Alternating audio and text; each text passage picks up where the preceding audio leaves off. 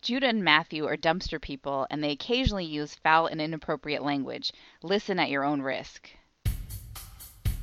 They're the guys who know just what you wanna hear. These blogs are updated just five times every year. It's the show of Kim Jong Un praised as first rate. Sandusky wrote to them from jail and said it's great. Now it's time for Brother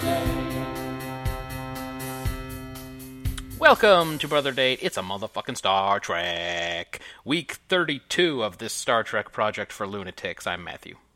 I'm Judah. Yeah, it's. Uh, can you believe we've done two to the fifth of these dang things? Yeah, man, we've done we've done so many. We've done as many as you're going to have to do Led Zeppelin um, songs That's for right. next week. Yeah, I'm looking forward to that. We'll talk about that at the end. Yeah. I mean, just to remind you to check out the spreadsheet. But uh, but of course it's 32 times 5 cuz there's 5 of these motherfuckers every week. So we're up to what? Uh, does that make 160? Uh, it does, but don't forget that four of the five of the Were uh, two-parters. week ones were doubles, so we're 164 TV hours into this goddamn thing. Crushing it as always. Uh, did you have any housekeeping before we jump into these things? Oh, I don't think so. Do you? I don't think so. I think we can just jump in Uh, as usual. We're or as we've the new format for the last few weeks. We're going to do it uh, in reverse order of how the episodes or how the series finished in last week's. Uh, I still like doing it that way. I still think that's working for me. I think so too. So that means we're going to start with Uh, we're going to start with Enterprise, where this week we watched the seventh.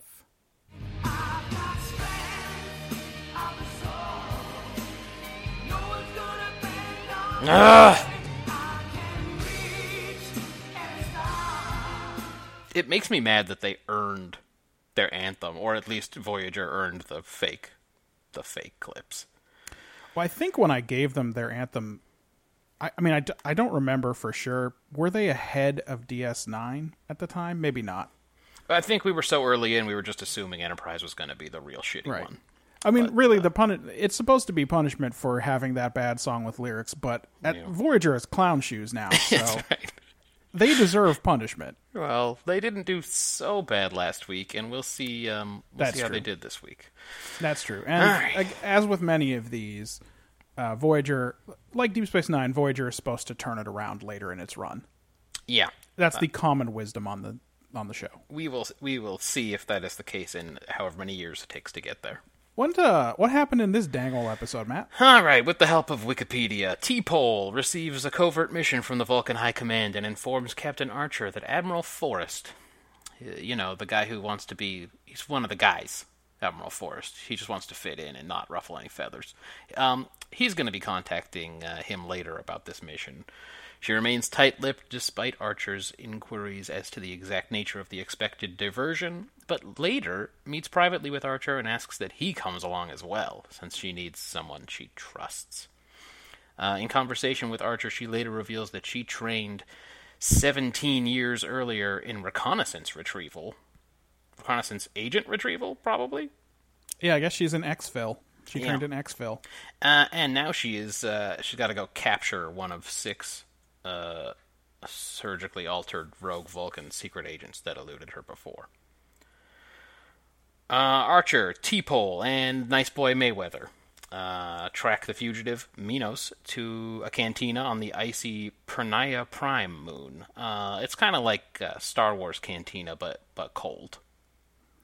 Lots of Uh, it- aliens in there, some There's, music. there's a couple of things that are different. First of all, no one in there is dangerous. Everyone is they're the worst people in this bar. Them and Minos are the worst people in this bar. I mean, we certainly don't see anybody pop off when they pop off. No, they get in a firefight, and these dang old dudes don't even hit the deck. They are completely surprised that someone might be shooting guns in their bar, and they don't know what to do about it. It's true. They don't. They don't have an exit plan. They haven't talked about it beforehand, just in case you know some shit pops off. Yep. They're just kind of standing around, trying not to get blasted. They're just like they're saying to each other, "Is this happening And here since, on Pernaya Prime?" and it's the most peaceful place in the galaxy. Man, I heard this was a good neighborhood. I came here because of the IPA selection, and now look at this. Um, and as you alluded to, there's immediately uh, a phaser fight. Uh, they capture the dude, but they're unable to leave due to a buildup of uh, ice and the acid that they have to put on the deck to, to clean it up. Is that what's happening? It's kind of like when you de-ice a plane. I mean, basically, the, essentially the runway's closed. Like Yeah. the dude's like, "Oh, this is a valid warrant, but um, Yeah, whoever security dude is on that. nope, place. nobody's going anywhere until this snowstorm dies down." That's like, oh boy, that's artificially holding everyone in place. Um, I mean, pick your plot contrivance in this episode. Yeah. Mino starts to play on T-Pole's sense of fairness and honor. Uh, he's got a good life, sustaining his family with an honest job, but apparently he's dying from it, so maybe it's not that good. Wikipedia. T-Pole, trying to disprove his story, searches for biotoxins in his ship that would indicate he's telling the truth about hauling some dang old spent shells around or whatever, but is unable to. Uh, uh, oh no, the biotoxin would indicate that he was. Um, that he was that he was doing the bad the bad thing. But what he's supposed to be doing, hauling some some. Spent warp core casing, war, spent That's- warp core injector casing, That's what he says he's doing. But what does she think he's doing? That he's um, smuggling components for bioweapons? bioweapons. okay. So that's yeah. why she's looking for biotoxins. All she finds is the spent shells he says are going to be there. You know what? This Wikipedia thing is useless. This is a terrible description. I'm going to do it. Um. So anyway, she just finds those shells and she goes back. She's like, "Oh boy, I don't know. Maybe I'm crazy." Uh, back on Enterprise, Tucker finds the continual interruptions of command more than he expected. This is the B plot. Uh, it's the F plot. That- it's the no one gives a shit plot. that trip uh, thought it would be cool to command the ship and like sit in the captain's mess and have dinner and it turns out it's kind of annoying to like have to make decisions Well, I mean, like except for the part where he only thought it for one second. yeah they didn't introduce it or anything he's kind of He pissed didn't- off in the beginning that he's being left He's there. mad that he doesn't get to go on this mission, Yeah. and he's mad that he doesn't get to know what the mission is. you're right one second into his special dinner that he has with flox and reed in the captain's mess he starts being annoyed Yeah, Uh, he doesn't get to make the best of it. I guess. It gets worse when a Vulcan ship arrives and he impersonates Captain Archer so as not to let the Vulcans know the captain is away, even though it turns out the Vulcan just wants to talk about water polo. Yep. always with the water polo. T Pole also relates to Archer that she's been having uh, some flashbacks to her previous hunt mm, years ago, where she shot some other fugitive called uh, what jo- Jocelyn Jocelyn. Yep. Because of the Vulcan uh, ramifications on killing, or for killing, she receives uh, a treatment on Pajem where her memory and emotions of the incident were fully repressed. Back on the planet, uh, Minos organizes an escape by starting a fire, but is recaptured by the away team when his cloaked hiding space is detected. Confirming that he was indeed smuggling biotoxins, as the Vulcan High Command had indicated, they have a little firefight on his ship. But, uh, they're like, oh, look, he was afraid we were shooting in this direction because this is where the biotoxins are sitting. Anyway. Yep. On Enterprise, T-Pole offers her support to Archer should he ever be in need of it because they're best friends forever. Yeah. Well, also she knows that he has a crush on him, and she reciprocates because this is the worst. they got they got a mutual crush going on. They're crushing on Yep. each other hard, and there's a lot of drama, and they don't know what to do. She likes how he's a petulant baby who puts his dog ahead of diplomacy. I mean, it's hard not to like it. Is my theory. Well, I don't know why else she would like him. So I mean, yeah, I guess. Um, so what was this? Uh, but was this anything more than um somebody's converted script for like an early '90s spy thriller? So I mean, I guess the only thing you- that, so it's it, look it's it's somewhat constructed right because this is potboiler material. Yeah. But I think that what we're supposed to take from this is that fixating on your past mistakes or past decisions is paralyzing and that you need to get past some shit. Like, The- it- she is every cop in a cop show who ever fired her gun in the line of duty and is like fucked up about it. Yeah. And Archer is Every cop that He's is like- not fucked up about firing his weapon right. because He's he like just acts always on that. impulse. He's always that cop's current partner, right? This always happened with her new, her old partner, mm-hmm. or his or her old partner, and now this is the new partner. And he's like, "Look, your mission is to bring him in. It's not to litigate the past." Anyway, this is a such a non sci-fi take Yes. that this is literally a plot that runs in basically most cop shows that run long enough to have characters that you're interested in. I, I think Brooklyn Nine Nine has had a version of this, right.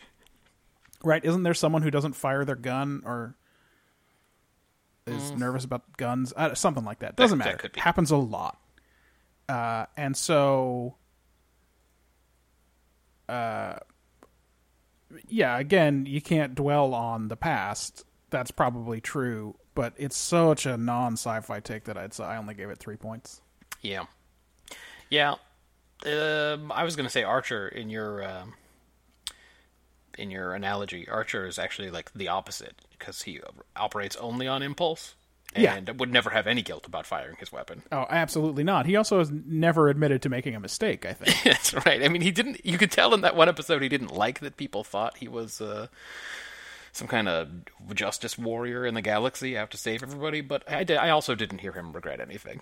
yeah, but he's back back at it again last week. I know. I know. Um, I had a similar thing. I I was just saying even even the most composed people on the outside have uh, have dark passengers. If you want to go, um, Dexter. if you want to go Dexter route, uh, I wish someone was just fucking their sister in this. that would have been some, something.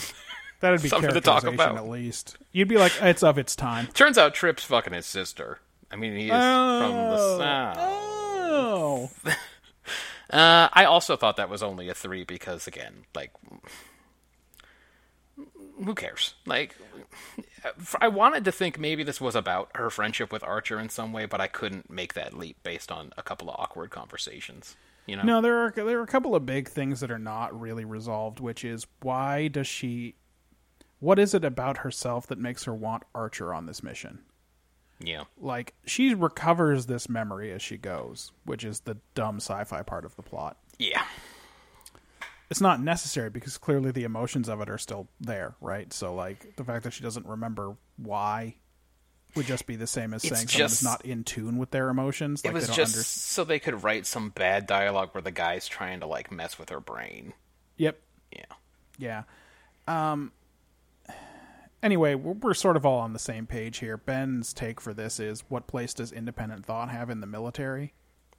Uh, yeah, I can see that. She's an agent. She's been mind wiped or whatever to forget the terrible guilt that she has from an old mission. I mean, I can see Right. that. She she's self doubting, and he Archer's just trying to get her to do her goddamn mission. Right. Yeah. Oh, what did he give that? That's a four for him. Okay. Uh, the pretty the close. problem is it's it's they've done such a poor job of showing military decision making or the chain of command or anything that it's very hard to think of these people as being in the military Well, especially and because that there's any value to the idea that they are that they have orders that they have to carry out because Archer seems to have unlimited personal authority. yeah, yeah, he's a general in the field. He can. I mean, they all Disobey do. even No the one has more than Cisco. Janeway somehow has less personal authority It does seem that operating way. in the Delta Quadrant than Cisco. She certainly worries about it more. I think Yeah, maybe it's something about being close to the Federation makes you feel more comfortable doing whatever you want. I guess it must be. Being far away, you're like, oh, they're really going to be judging me on all this stuff I'm doing. and by the way, we can all agree that the officer who checks in with his superiors and uh, cares about his orders the most is Kirk so far, right? Yeah, there's always a Commodore breathing down his neck somewhere. They got Commodores all over the fucking galaxy, so Yeah. he's taking his So- orders from somebody. I, I mean, I love the narrative that Picard is the calm, rational man and Kirk's the cowboy, but like, and it's also true. It is true, but yes, he does. He is in contact with his dumb superiors very But he, often. his Starfleet is the one that is the clo- the most recognizable as being an organization that could exist. Well, we often ask the question that we're not supposed to ask, which is what is the Federation? But what is Starfleet is a good question too, It- because it- it is it's an you're told accessory question. yeah. over and over again that it's not a, mili- a military organization, but it also sometimes is very much portrayed as one, and it, it's just whatever the plot wants. Sometimes the plot wants it to be a, a, a an exploration service, and sometimes the plot really needs it to be like a, a real military. Uh, you had a three take for this. How did you feel about the execution? as we kind of discussed, it wasn't really about anything. At least I didn't think it was actually about, you know, her dark passenger. Right. Again, I thought this was somebody's pet crime thriller script that was badly adapted for Star Trek, It's like a mystery crime shoot 'em up thriller. Um, so I, I I couldn't give it very many points on the execution of the the premise. Uh, again, a lot of plot contrivances that make it keep going, when in reality it should it should definitely have stopped. It should have stopped five minutes into that episode.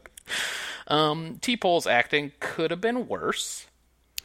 I Except had a, I had a thought about this. We'll see. We'll see if it comes up later. except that she's playing a Vulcan, and that used to mean playing something close to emotionless, and she was basically Archer in this one. Well, let's uh, first of all let's talk about that because I think that's something that Vulcans say, but it ain't Spock.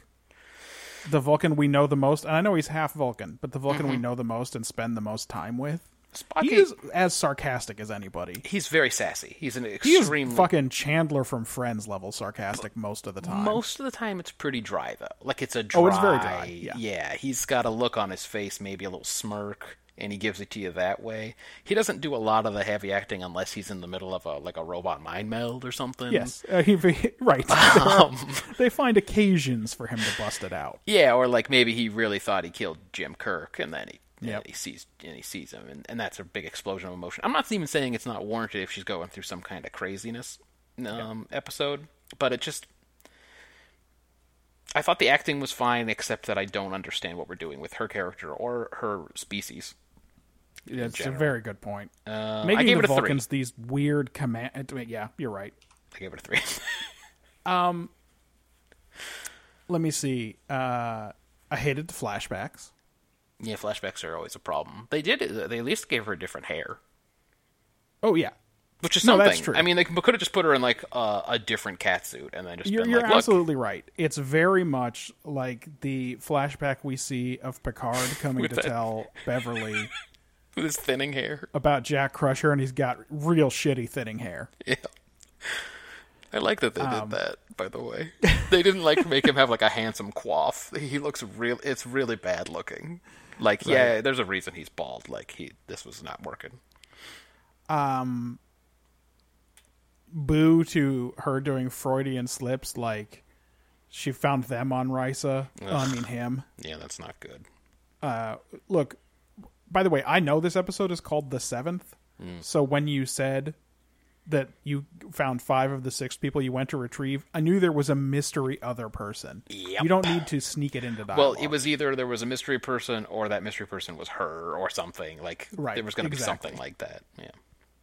we knew that there was another person in play somehow even archer could have been the seventh somehow like there could have been s- it doesn't matter Is there a reason they have to show us the episode title on the card, like after the credits come back? Like, i why- think it why is that? pure star trek convention i don't know why they did it in tos but they do I mean, they- we, could- they could call it And- whatever they want, and we could just figure it out later. when they fired up TNG, they did it there too. A lot of them try to be cute, some of them don't. Jatrell.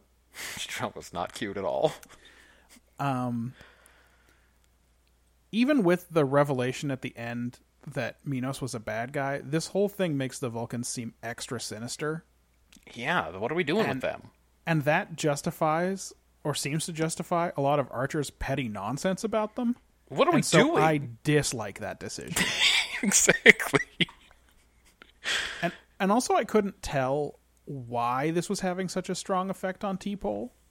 Is it because she's not they're not Vulcans aren't used to handling their emotions, or is it because she had that weird strange exorcism? Like is that why she's being so weird about this? Yeah.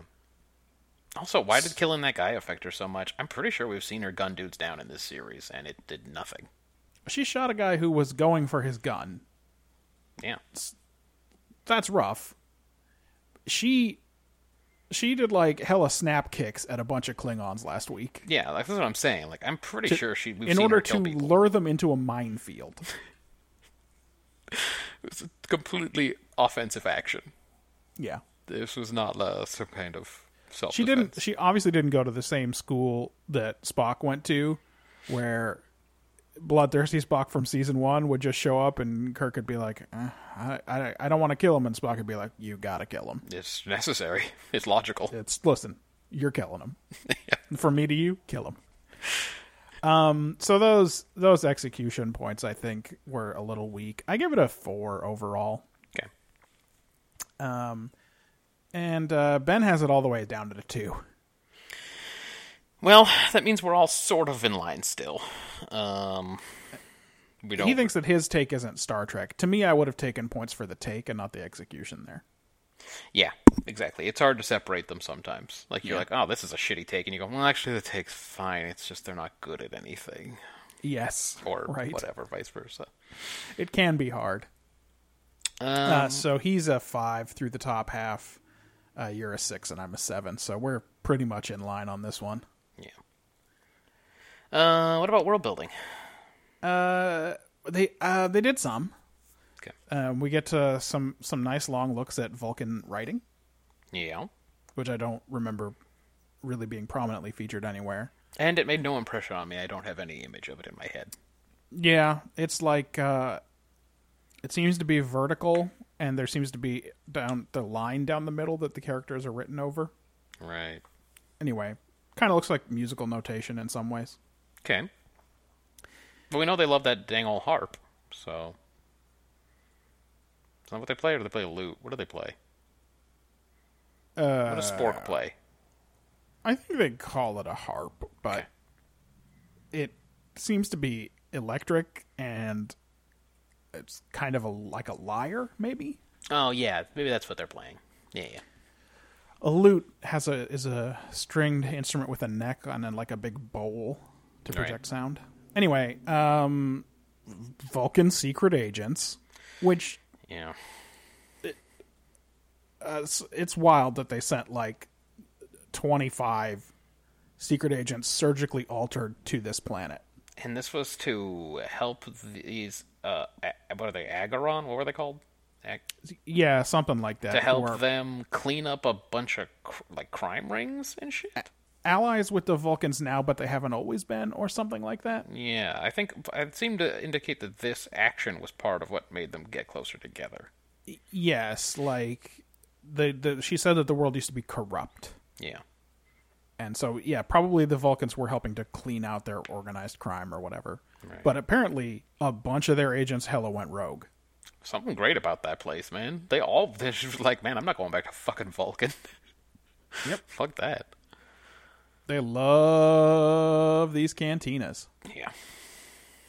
Like I said, the beer selection is is pretty good. Oh, that's yeah, it's probably good craft brews.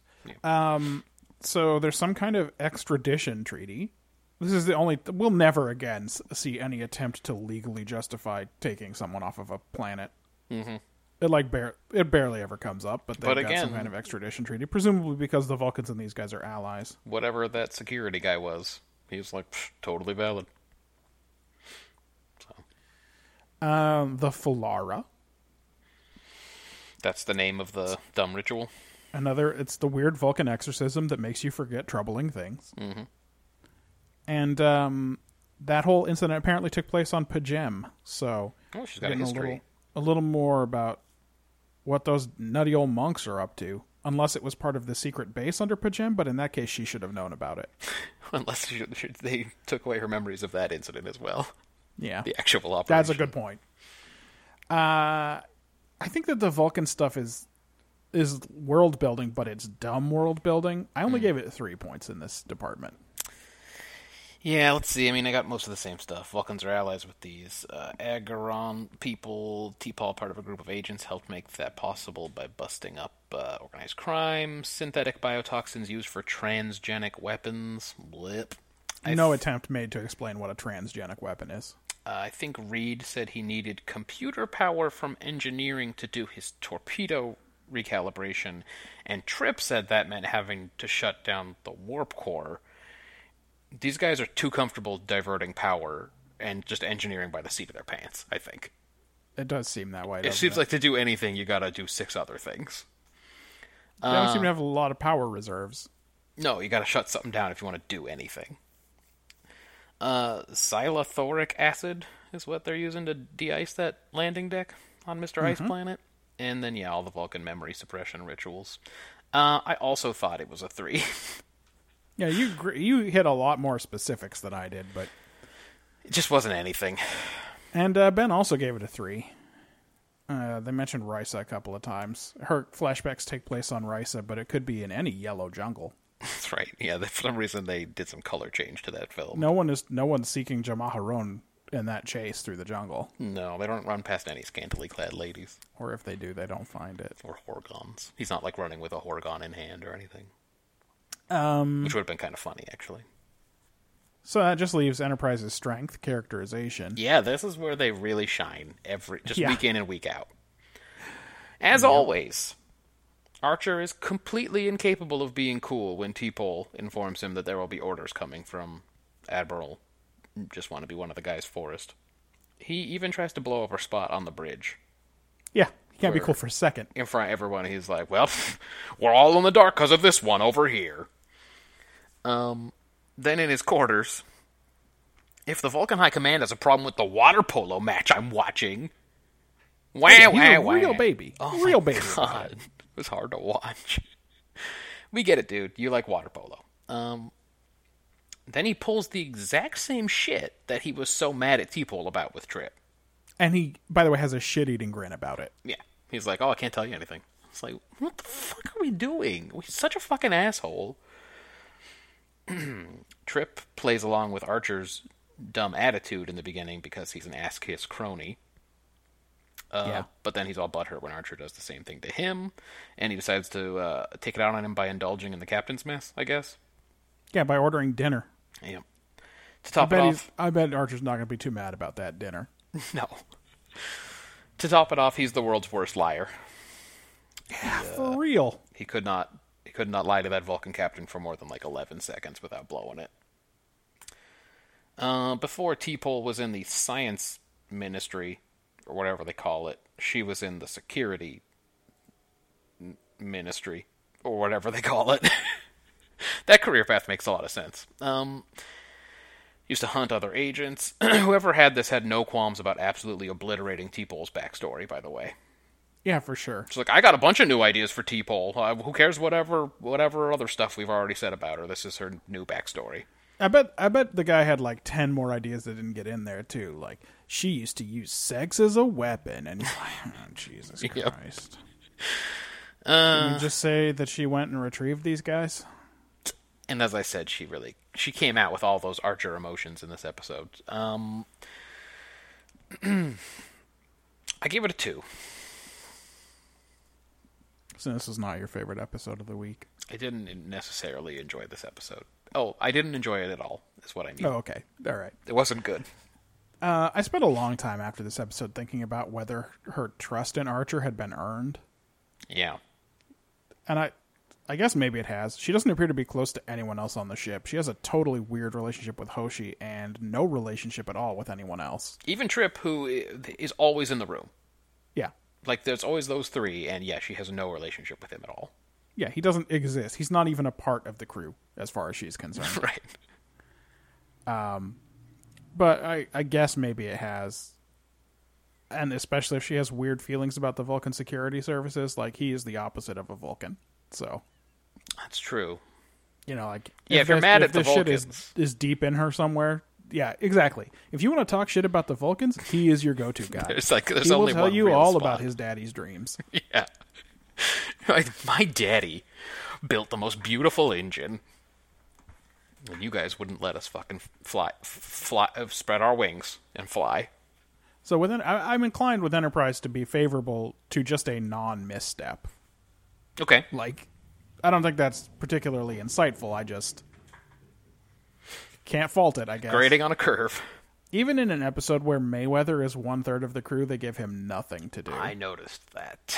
he gets to be the clever boy and call him up to the front of the ship and be like hey i noticed uh i noticed there was uh condensation i noticed the one book on the shelf that didn't have spider webs on it so i tried to pull that out and the bookcase did turn around And uh, now I will go back. I'll stand in the back again.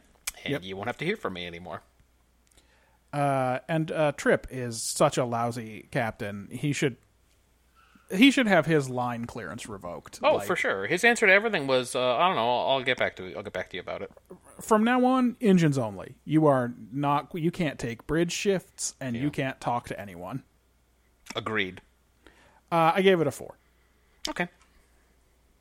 Again, it's getting credit for the main characterization part of the episode where T- T'Pol and Archer have to work together, or Sure. she needs him to help her, not being a total nightmare. Yeah, that seems fair. I gave it n- no credit um, for all of the shit before they go on the mission with Archer, and this wild ass backstory. Oh yeah, Archer contrivance. still sucks a dick, Yeah. for sure. goddamn trip. Could That B plot. What the fuck? Uh, the B plot is terrible. I mean, it's just so bad. Uh, it looks like uh, uh, Ben also gave it a two on characterization. Yep. No one liked this episode. In fact, for quick hitters, Ben wrote, "Why bother?" I wish I wish I'd written that. Yeah, but I'm sure you I'm could Uh, sure do it. you'd love to hear mine. Yeah, go Um, for So not just Archer, but everyone on Enterprise is a whiny baby now, huh? it. Yeah. Well, you know, they learn from uh, example. And Uh, le- leaving Trip in charge of your ship seems like a slightly worse idea than leaving Porthos in charge and giving Hoshi the task of translating for him. I would not be surprised if they try that as a She's joke. not confident enough to actually be in charge. But if she could pretend that the dog was in charge and she was just translating for him, I think that might give her enough of an out that she could get things done. She feel like she had a little bit of cover there. Then she'd be like, "Listen, you, you don't. I wanna get didn't taken wanna up do with it." the dog. Yeah, I- it's like I, the dog said it. You know, Commander Porthos is in charge. Uh, I was mad that the people in the space dump didn't have good hit the deck instincts. No, they had. Um, actually, let's raise my neck up a little higher so I can see what's going on. Instincts, which is Yep. not good. Uh, did you notice in the hologram, Minos' kids are wearing TNG boots? I'm glad they kept those things around. They needed to put them somewhere, and they. God, there's probably a whole bunch of those Fucking around. the same boots that Alexander and Clara were wearing. the kid, the ki- Harry, the kid who made dolphins. Sure, yeah, Harry Jr. They all had those boots, Harry, those J- Harry- colored. What was his last name? Harry. Uh, Fuck. All right. Well, Harry Jr. It'll have to be. Harry Jr. It is Harry Connick Jr. Probably. There you go. Uh, is was Jocelyn the Vulcan who invented class rings? is that what he was wearing? No, but Oh. Jostins is who makes class rings. Ah, I see what you're saying. I Doing, got you. that, doing a doing a gag. Uh, seeing T'Pol back in her catsuit at the end re- made me realize how much I liked her in a parka. Parker and was this good. is this is what I wanted to say about her acting in this. Is is she acting better in this than in other episodes, or is she just wearing normal clothes and it somehow seems like better acting that could be because it. she s- makes her seem like more of a person? Hey, if she looks good in a parka or better, you know what I mean. Maybe we should just put her in a real uniform and just see how. Yeah, that, just put her put her so in a that flies. uniform or dress her up like a Vulcan would dress. yeah, something like Just that. see if it makes any sense. But you're do right. that. that, um, either we registered it uh, better, or it made her more confident. I would, Yeah. I would believe either of those. Definitely one of those two things happened. Hey, what happened with that virus that Flox was talking about? The one that uh, Trip said he'd get back to him about Yeah. probably infected Also- everybody. Did Trip learn anything about himself as the result of this? He learned that I think he learned what you learned, which is that he should not be in that chair. Like they kind of don't check back in on him on how the whole being captain thing went. No, which is why it's the worst, most like. It doesn't have anything to do with the A plot. It just starts abruptly, and it ends abruptly, and You know, I- there's no, there's nothing to it. You're right. I deducted a point from my execution score. It's just take it out on it a little bit. And uh, what's up with Archer's karate G karate gi pajama pants? Why does he wear Um, those are. Why his does he wear water polo white linen pants? pants when he's hanging out watching water polo? Is my question. uh, Something about the way it makes his his water polo water polo boner look. Yeah, that's what- uh, he wants it to stand out. He gets torqued from the water polos because they wear the little speedos. I gave best actor to. Uh, I wrote Minos. Is that his name? Yeah, Minos, they called him. yeah. Um, and I gave worst actor to, to Paul. And I just I thought um, weirdly, despite the fact that Archer's character is no more likable in this, uh, Scott Bakula did a little better job in Huh. this in this episode. I thought he d- is better as the uh, partner who's trying to keep Teep altogether than he is as a captain who has to make decisions. Yeah, better as a sidekick. I mean, a little bit, right? Yeah. Um, I got s- I got some quickies. let's get them quickies. Uh, I you asked if they called him Minos. I originally thought they said Stamos. Oh man! I was like, they located Stamos. It's about time. He's probably been missing for like hundred years. Oh, what if fucking John Stamos just came on board? I'm the new weapons officer. Reed's dead. It's like- Don't ask how. It's uh, I will sing occasionally, but otherwise, you're gonna like me. it's mostly the Beach Boys. It'll be fine. Um, I didn't want to rewind to check, so I just waited till they said Minos later on. Yep. Tripp said that he can polish all the handles and rails in engineering. Does that include the ones you use for bludgeoning stunt doubles? I don't. I'm not sure those have been invented yet. No, they don't, they don't necessarily have the fighting handles in I mean, engineering. you can polish lucite, I guess, but but that, why? I mean that's how it gets transparent. Like if you get some scratches in there, you're gonna need to polish them out. Uh, let's see. Um, this dude certainly doesn't sound Vulcan. Minos. No, he has really taken to his Yeah. undercover life. It's like when we met those laughing Vulcans who turned out to be rapey. Of course. Uh, But but of course they did. Because the first time Well- you seen him, you went, oh, okay, I know what's going to happen here. One of Also, these no guys one is had a tried to raper. rape T-Paul yet, so That's right. you know That was a plot device that was chronically underused in season one. they were like, "Come on with this. It's it's time." Maybe in season two we'll get more attempted rape. What fucking dipshit episode was that? it was an early one, right? Oh yeah, it was pretty early. We didn't get long before the attempted rape. Um, let me see if I can figure out which one that was. I don't know. I, I looked back over them and I didn't find it Mm. in the names, but Z- mm, I I'm- I don't care anymore. Um, so when I was thinking that this was like somebody's shitty early '90s crime thriller, I could see somebody like Gina Davis playing an agent with like a tricky memory oh yeah, who's hunting down some guy from her past, and he has the power to like fog up her mind with his words. He's really manipulative, and I, I thought sidekick Tom Berenger, but I couldn't figure out who the bad guy would be. it's a good it's a good choice. Except I definitely want her partner to be Denzel Washington instead. Okay, um, maybe But bad I think guy. that was because they did a movie like this. If bad guy's kind of like a little weirdo, maybe he's like a James Spader or something like that. Yeah, he was so young looking in the early '90s. Is the only trouble Oh yeah, if there's gonna be like With a- about their past. with a James Spader. I don't know. I'll think about it. I'll workshop it. I guess. That's worth thinking about. It's hard to believe this guy's innocent when the first thing he does is open fire on Archer in this in Yeah. this scene. Yeah, that is tough. that kind of took away a lot of the oh I don't know maybe he's not bad maybe she's remembering things wrong. It's like nah this guy just straight up tried to blow their heads off when they came in. Yeah. Um, that's it. I stopped. I kind of stopped taking the notes. Yeah, and boy, that that whole um, is she going to shoot him in the back or not tension at the end is is kind of undercut by the fact that we know phasers can stun people. Yeah. So yeah, she definitely will shoot him in the back, and it's on stun. So Also, Archer sees that she's having all this trouble, and he doesn't just stun the guy; I know he talks her into it. you shoot him. I don't want to do it. You do it. It's your mission. So he's he's only minimally helpful, is what I'm saying. He's not as helpful as his sidekick in um, Quantum Leap. Yeah, Al, Al uh, the- Ziggy, Al, Ziggy's a computer. Al, the guy who runs that uh, prison that uh, that Archer did a jailbreak That's right. in. Yeah. Well, here's the good news: we don't have to talk about this episode ever again unless we want to. That's good. But sometime we'll refer to it. We'll go, what was that fucking shitty episode where T-Pole was a secret agent? And then I'm we gonna say, won't oh, remember. the seventh. Yeah, we probably won't remember the name of it. They should have called it 007. Uh, 007th. 007. That would have been... That would have been confusing. Uh, next up is uh, TOS, and this week we watched The Changeling.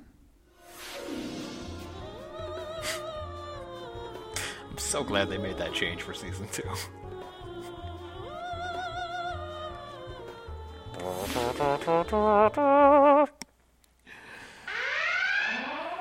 Ben's pick of the week.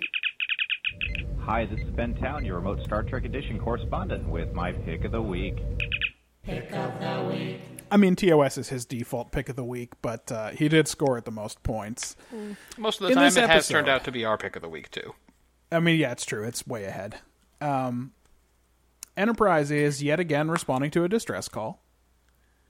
When they arrive at a system previously inhabited by 4 billion, I thought they were people, but it turned out they weren't, but which is now devoid of life. So uh, that's some stakes, huh? Yep, that's uh, they're going hard right in the teaser. suddenly the ship's uh, shields snap on as a bolt of energy approaches at ultra warp speeds. Yeah, Uh, it hits them, and Spock uh, gives the somewhat anticlimactic announcement that they can only take three more of those shits. that's right. So that we can do a little bit more shaking. so sure enough, they do. Yep, Uh, these things are coming in at warp 15. that's fast. They're able to find the source and fire on it, but they do no damage. So uh, finally, with no shields and no other options, Kirk tries hailing it, and the spacecraft uh, responds with an old, uh, an old identity code, an old style radio beacon or something. Mm-hmm. Um, once they work out how to talk to it, it identifies itself as Nomad, and they beam it aboard because it's it's tiny. yeah, at It's least, the s- size of a water cooler. they uh, at least sensibly they don't beam it directly next to their orb core, so that's good. They beam it to transporter room, which is a better choice. Yeah, I don't think they have intership beaming. Good. I think everything goes through the transporter room that gets transported in this show. then it is accidentally a much safer system. Yeah, it really is, huh?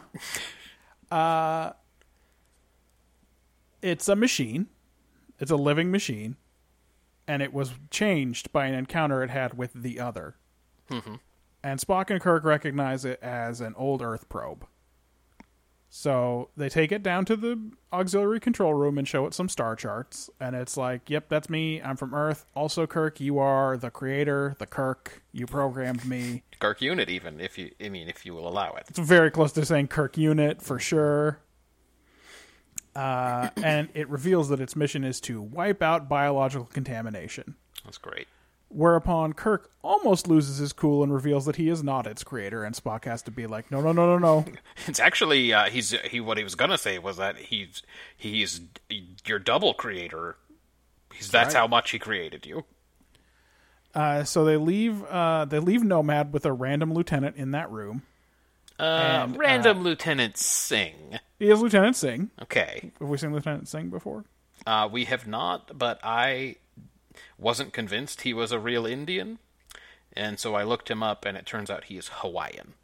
Oh, super good. Yeah, just like when they had uh, Ricardo Montalban play an, Yes, an Indian Indian. and had a real Indian sitting on the bridge. Just just a raw insult. just to fuck everybody's shit up. That's all right, dude. Uh, he did all that sweet yoga, so it was very authentic.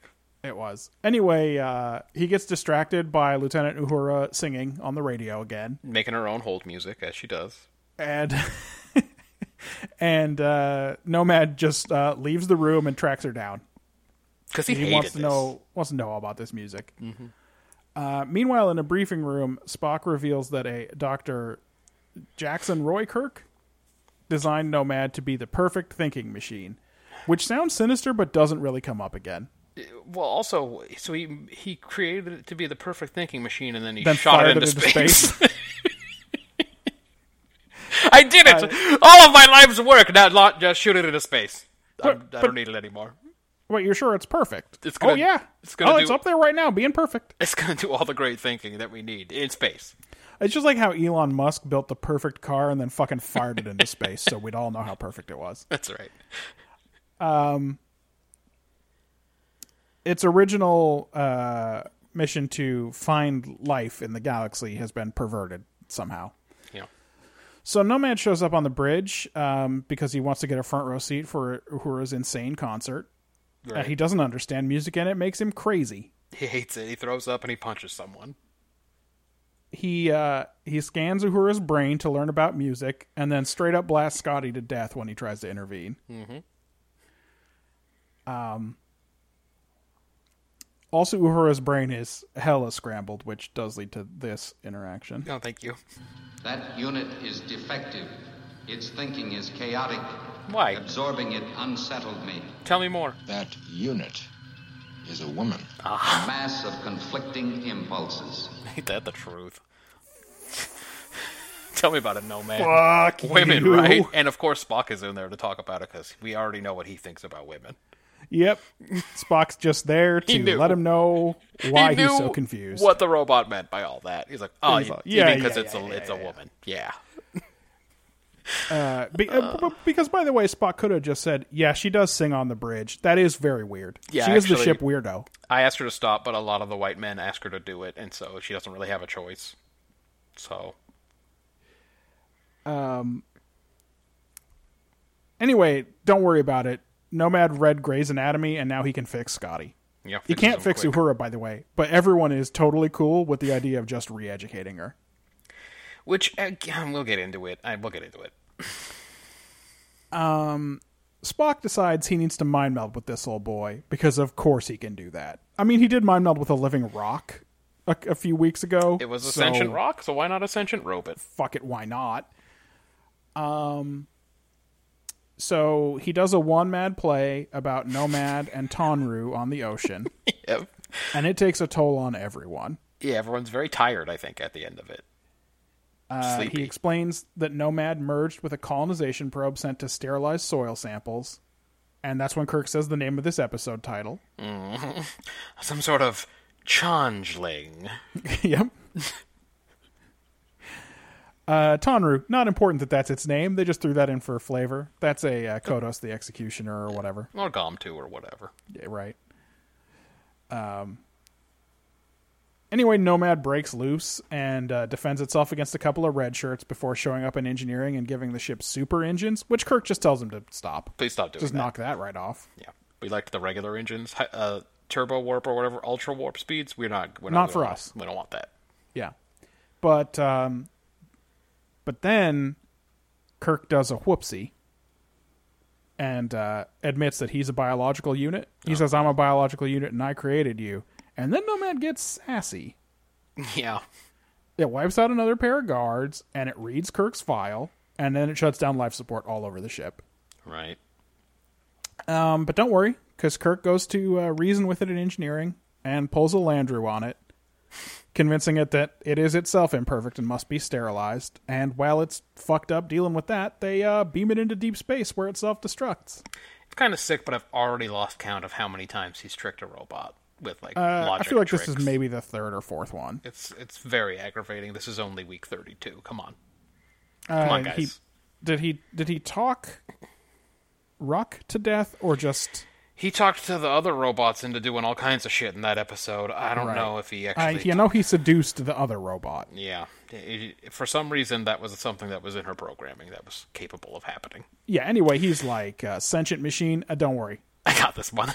I got it. yep. Uh, and then they all have a stand on the bridge and have a little joke about uh, Kirk's good, good son who killed four billion Malurians. Well, they're dead now, so what's the what's anybody worried about? Like they ain't His coming son, the doctor. back, right? Oh, also, uh, Christine Chapel teaches Uhura to read. And uh, Uh, and then McCoy shows up in the bridge and says she's up to a college level now and she'll be back on the job within a week. it took yeah. To, that's why he was so confident. That's why he was. He's smiling. probably going to erase the memory of her father, though, just to be sure. Uh, Matthew, what um, was this episode about? here's what I got. Okay, I cannot wait. There is more to the universe than order and efficiency. I tried, but I couldn't find much more than that. The robot just kept shouting that the, everyone was not. They weren't. They they were cluttered and uh, inefficient, and that he had to kill them. And um, Kirk, as always, showed why um, humanity wins because it can like be chaotic or whatever. Uh, this is why seemingly ordinary takes get such high scores from me sometimes. because we Because get, you have to make something up? because we get a lot of the dregs like this shit, so it's we are grading on a curve. Sometimes you'll get one that seems pretty ordinary, and I have to give it like a six because because it's just easy to identify and it's something. Uh, this is a two. Oh, Oh. it's two. Those points. Uh, let's check in with Ben. Ben gave it five. He says, with no one to check your programming, you can get all sorts of fucked up. There was no way for Nomad to realize it was thinking crazy and wrong since it had nothing but its two half brains to reference. That's a that's a tough take. That's complicated. There's a lot going on in that take. Ben, are you lonely? I just want to check. Uh, I went to Ben's take because uh, this is my no take for the week. Oh, I see. So you literally could not settle on anything that was that you could throw in there and give it a point or two. There's Yeah, nothing. here's he- here's where here's where I am with this one. We're just doing whatever we can to survive out here. This is like nothing happens in this episode that's anybody's fault. yeah, Kirk plays one bad card when he admits to being biological, right. but otherwise it's hard to see what anyone could have done differently here. Uh, Yeah, except It's like th- this is nobody's mistake because it's not about the fact that he was a thinking machine because who knows what happened when with that other probe. yeah, uh, because This fucking this old boy was disabled by a meteorite in deep space. Then a fucking super advanced probe from an alien civilization came and they merged. and that problem must have had How some much of fucked that up is the shit fault going of on. Jackson Roykirk? Yeah, how much? I mean, well, how much of the faults with this one are the result of that other? Was that other probe some kind of evil devil probe? Like, what happened there? Yeah, well, not explored. Yeah, I know. Except that we know its name. So it's like this is not the result. This is just something that happens to the Enterprise, Yeah, that's weird shit. In and space. they they manage to escape it. And by the way, if Kirk's name hadn't been James Kirk, I know. the probe would have wiped them all out. And by the way, it's kind of embarrassing that that it had a kind of error that would allow it to think that that was the right name. yeah th- th- uh, this this enemy uh, are ever coming into b- existence is a huge coincidence Yeah. it encountering kirk is a huge coincidence the fact that they beat it is due to nothing more than coincidence So you There's don't nothing buy- you can take away from this episode So you don't buy that what they were trying to say was um, the humanity's imperfections will will um, are also its strengths or anything like that. Because I think that's what they were trying. then I why think didn't that's he what say they it made the once? most why didn't he- half-ass attempt at. why didn't he explain Well, to he did. nomad at any point that he said, "I'm Uh, being im- I, I'm a, uh uh biological being, and I'm imperfect, and all this stuff." And it yes he caused said him- i'm imperfect and i created you yeah, therefore that's you're part of his imperfect." logic game, and the robot was constantly talking about how it had to. this wipe is out not all- this is not the same as when Kirk explains that you need your evil side to, to make command decisions. Well, it does help when he says the thing out loud. That's yeah, but helpful. like they don't beat this guy by being imperfect.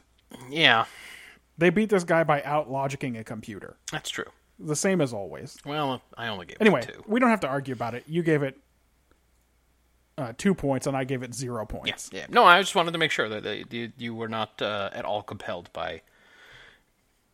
I wasn't going to say by what Ben said because I don't. I still don't really understand. There was a lot there. Yeah. But uh, by the way, you know my rule. It's a no take, so it also scores zero for execution from me. That's, that's see, I, I don't, I don't agree with that rule because there are other aspects to the execution of the episode. But Yeah, Maybe but you it didn't- fucked up. You fucked up the most. Your episode is nothing. it's true. Yes, it is. It is vital that your episode. It's the be about most you can something. fuck up. That's all I'm saying. That's true. All right, so Uh, zeros. here's what I the one good thing I had to say about the execution. I was surprised by how not bad the hovering probe is.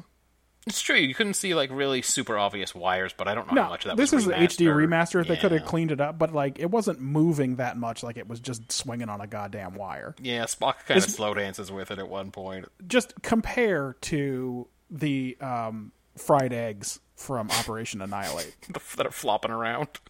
yep. Right. Yeah. Okay. That was it's your a only real execution dump point? of an episode. It's bad about women. It, it's very it's very weird about Uhura. Everything that happens to Uhura is very weird. Yeah.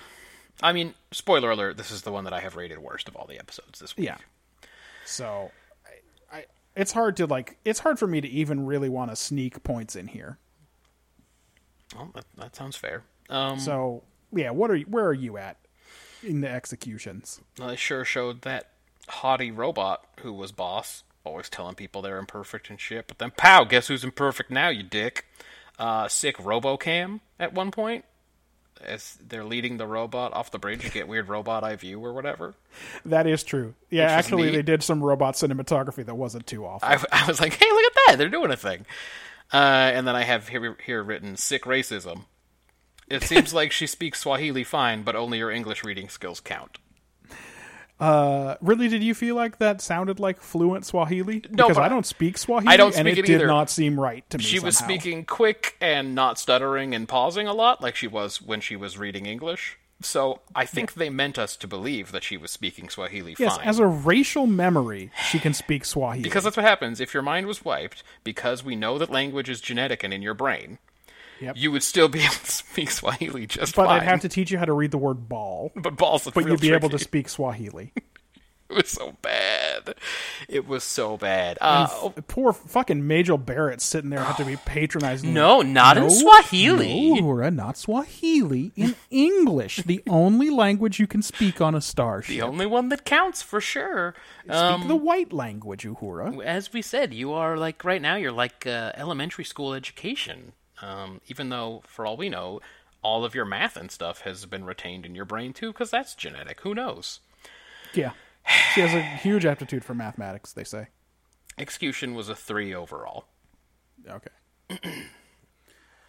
Uh, what did Ben have on the uh, execution? Uh, ben gave it a four for execution. I should say, by the way, that although this is uh, Ben's pick of the week, he only gave it 18 points, which is fairly low for Ben. Uh, Yeah. For a week winner. I think he thought it was a bad crop, and he, I guess he's not completely wrong.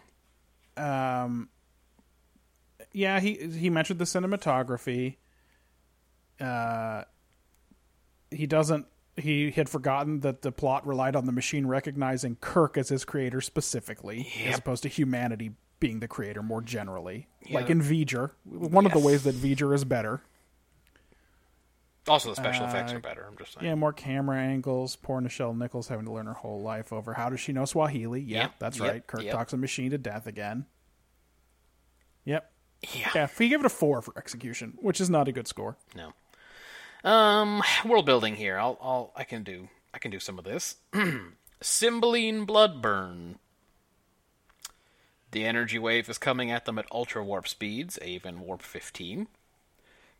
The energy of 90 torpedoes took their shields down to 20%.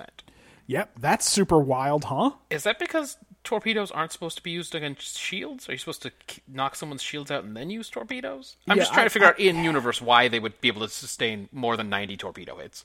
My imagination is that whoever was coming up with this was like, well, you use your torpedoes when you're at warp speed, and you you don't have shields when you're at warp speed, and you use your phasers when you're fighting, and those are effective. I don't know. I don't know. I, I just it, it's so it, that's not what's wild about this i mean that sucks that sucks a lot for sure but what's wild is then in the next moment when they fire one torpedo at the ship yeah. and kirk's like how could it how could anything possibly absorb that much energy You're like you fucking idiot. One minute ago, we told you that we just absorbed ninety Spor- times Sporg that. just said that it, the energy of 90 photon torpedoes drained your shields 20%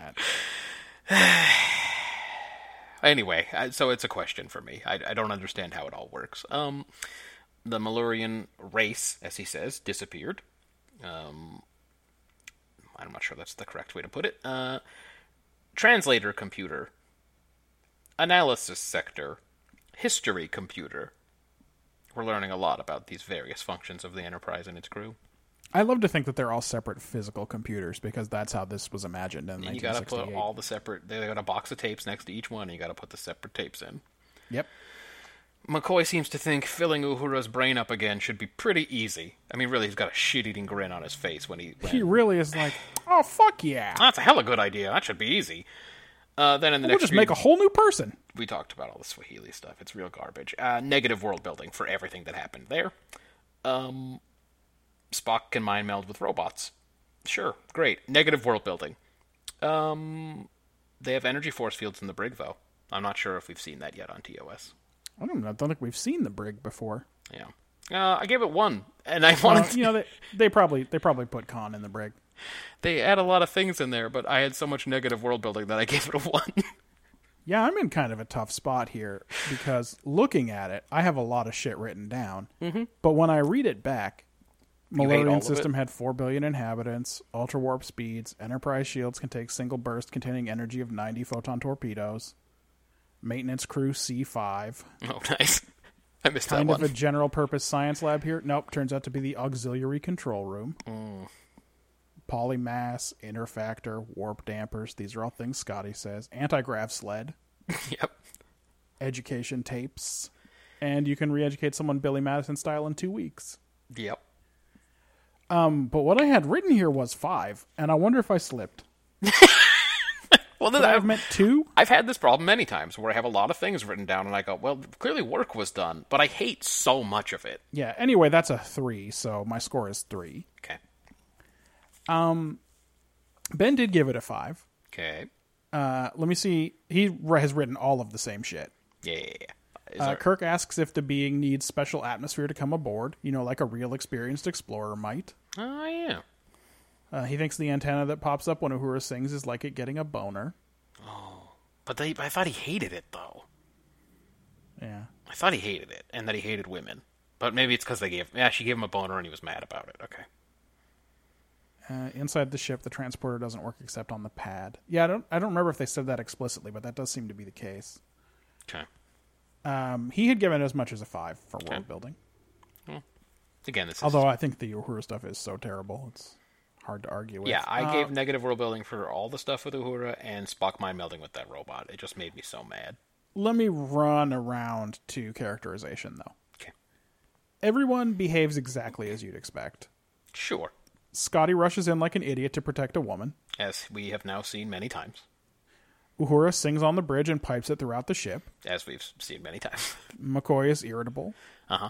Spock mind melds something crazy. he does. Kirk double talks a machine to death. It's true. It's like basically perfect characterization, Yeah, that's but true. Spock is still weirdly sexist and no one gives a shit about Uhura. Yeah. I gave it eight points. Oh my God. So just for consistency. I mean, it's just exactly who these characters are. See, like it's 'cause- just one hundred percent spot on. I tend to think right down the middle of the road without any growth. I tend to think of that as like a five. I tend to think of it like they did exactly what I would expect them to do. We didn't learn anything new or anything like there was no growth, there was no um, plot advancement for any of their stories or anything. It was just like they did what they do. I I tend to think of that as like a five because I'm looking for arcs and growth or learning new things or you know some kind of work in terms of the characterization not just well what did kirk do you can guess he did what kirk does but I mean, I get it and I hear you, but Kirk talked a machine to death. yes that's, what he does Exactly what you want Kirk to be. i mean like, i don't not want it I want him to punch a dude. right I want him to tear his shirt, yeah and I want him to talk a machine to death. That's James Kirk. he didn't get his shirt torn in this one his hair was a little bit disheveled I, there was no one to fight in this one. he should have punched that robot except it had force fields It did have those. Um, all right, well, let me give you my take then. Um, McCoy is as sassy as ever, maybe even as sassy as he is in the motion picture. He didn't say, "My God." No, I but mean, he almost did. he almost did though. he and Scotty are both very mad at this silly robot from minute one. oh yeah. As soon as they see it, they hate this thing. Oh yeah. They're full on like, I gotta talk to a robot. I fucking hate this. Uh, Uhura Never makes should have gone to space. As I said earlier, Uhura makes her own hold music for the crew. It's probably not her choice. She is, after all, a colored woman, and the men of the ship make her do whatever they wish, as we know from Oh, it's previous definitely part episodes. of her part of her responsibility on the ship for sure. And then after that, I, I had generally not a lot of characterization. Kirk tricked a robot again. It's all the same. That did happen. So I give it a four. Uh, we are far apart on that one. Huh? I just, to me, I didn't necessarily like it, and I didn't see anything new. And all the things that held true, I kind of didn't like, except for Kirk and that robot, which I always like. At this point, I want to share that although we don't tell each other what we're what we give e- each episode, Hmm. we do share our scores ordered from highest score to lowest score when we're Right. done. And uh, you noted that there was a potential for us to be more than ten points apart on yes, some episodes which would this have week. been the first time. Yeah. So far on the on these two episodes, and I'm, I'll save the scores for the end. We are one point apart on each one. Okay, so we're pretty consistent so far. Uh, yeah. Oh, actually, we're two points apart on uh, the seventh. Okay. So we are lined up. So now I'm wondering if we will hit that big uh, gap at any point. Yeah. Well, I th- Uh, I- Were you expecting that I would give this a good score? That seems unlikely. no, I wasn't necessarily. Again, I don't even know which one you gave what. I was just sa- I was noting that if we didn't agree on what the top one was, I have such a variance in my scores and everything that it's like I have. It would if it wasn't the first one, we were going to be Oh very yeah, far you're right. apart. Because if your top one isn't my top one, my second place one was a lot of Yes. points below your your top one. So just based on not not knowing how you felt about any of the episodes, just based on the scores, if we don't agree on what the best episode is, we're going to be very far apart. So, yeah. um, a- again, barring price, a price score changes, barring, barring score changes, which I've already made a few of as we've been going along. So, let's get some let's get some quick hitters. I can't imagine. I mean, I know we have talked this one almost to death. but- yeah, I mean, real quick, characterization from Ben was a four. He noted that Chekhov wasn't in this. yeah, that's right. That's didn't- fine with me so far. I did not notice at all, actually. I mean, Sulu was sitting there, but he wasn't in this either. Yeah, he wasn't in it. Uh, yeah, we can do some quickies. Um, the music in the teaser already had me fucking ready. Like, if anything, I went into this feeling energized and ready to go, and I still gave it a terrible score. So they blew their momentum. Uh, at first I thought it was another scientist planet. Oh yeah, because they do. Some some doctor somebody hasn't made contact. Dr. Manway, and they call it Dr. Manway's world or Dr. Manway's GD planet at first. And I was like, wait a minute, is this literally called Dr. Manway's planet? And I was like, oh no, okay, it's mal- malaria or whatever. Um. Oh, I remember which one this is now. V'ger. This is feature part one. Yeah, Once it's aboard, it won't be taking any more shots at us. Wait, why do you That's say a that? wild though? idea. Why do you say Seems that? Like the though? most efficient place to take shots. What if it keeps shooting, but from the inside this time? I did laugh out loud when Scotty very confidently said, In my opinion, that's a machine. That was the good joke that Scotty told. like, uh, yeah, dumbass, of course it is. We're looking at it. Yes, because it's not clear at all that what Scotty means by that is, in my opinion, the machine is the is alive. Like there's no one in there. Right, yeah. But I just like, ah, that's awesome. Uh, not Kirk unit, but the Kirk. Um, I, for a second, I was confused. Why does this old boy think Kirk is his creator? Oh, because of some other boy named Roy Kirk. Yeah, because of a dang old coincidence. Uh, I thought the mechanical beastie had been lured up there to fuck Uhura, but it turns out he hated he hated what was happening. Yeah, it's not like this is he's gonna suddenly like he's sentient enough to suddenly have an appreciation of music, and this is what's gonna convince him that biological infestations aren't don't Aren't need so to be bad. wiped out. Yeah, No, he hated it. no, he, he it made him crazy. He killed Scotty and wiped her mind. He hated it. He so had a much. real bad tantrum about it. It's too bad. I we- do, he fucking said, think about music, and then z- zapped her brain. He wanted to make sure that she never thought about it again. Um, it's too bad we can't let Shatner react naturally to the death of a crewman. Instead, he has to do a commercial break pose. I know. So when Scotty goes down, he just kind of like stares off into the distance and looks real angry, but it's like how are you even ever supposed to give a good performance with all of the restrictions of network TV? Now look off into the distance while we play dramatic music and zoom in on you so we can go to commercials. it's like Scotty died. We should have been able to get something out of that, but instead it's cheesy nonsense. Um, Yeah. he's not going to be able to repair those two red shirts because he fucking vaporized them. If you think about how they handled this in um, Skin of Evil. Yeah. and obviously, it's different because in Skin of Evil, she's really dead. Mm-hmm.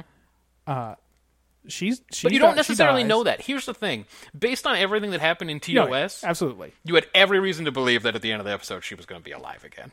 Yeah. Well, Especially Armus would because fix she, it or something. Especially because she died in such a random, like sudden, meaningless way. Right. But but think about what happens. She dies. You get uh you get tricorder sounds of her life signs fading. Yeah, You get uh they want to know what's going on on the bridge cuz they can just hear it over the comm. yeah. Then you go to commercial after everyone gets their reaction, you come back. You're in the observation lounge. And they're everyone just- goes round two. Yeah, they're just talking over each other. They're like, That's right. they can't understand what the hell's going on. Picard's got to kind of shush them down and be like, look, I get it. Jordy is certain that she was not doing anything harmful, though he was not there. It's true. he hasn't gone down yet to get his uh, visor played with or whatever. Right.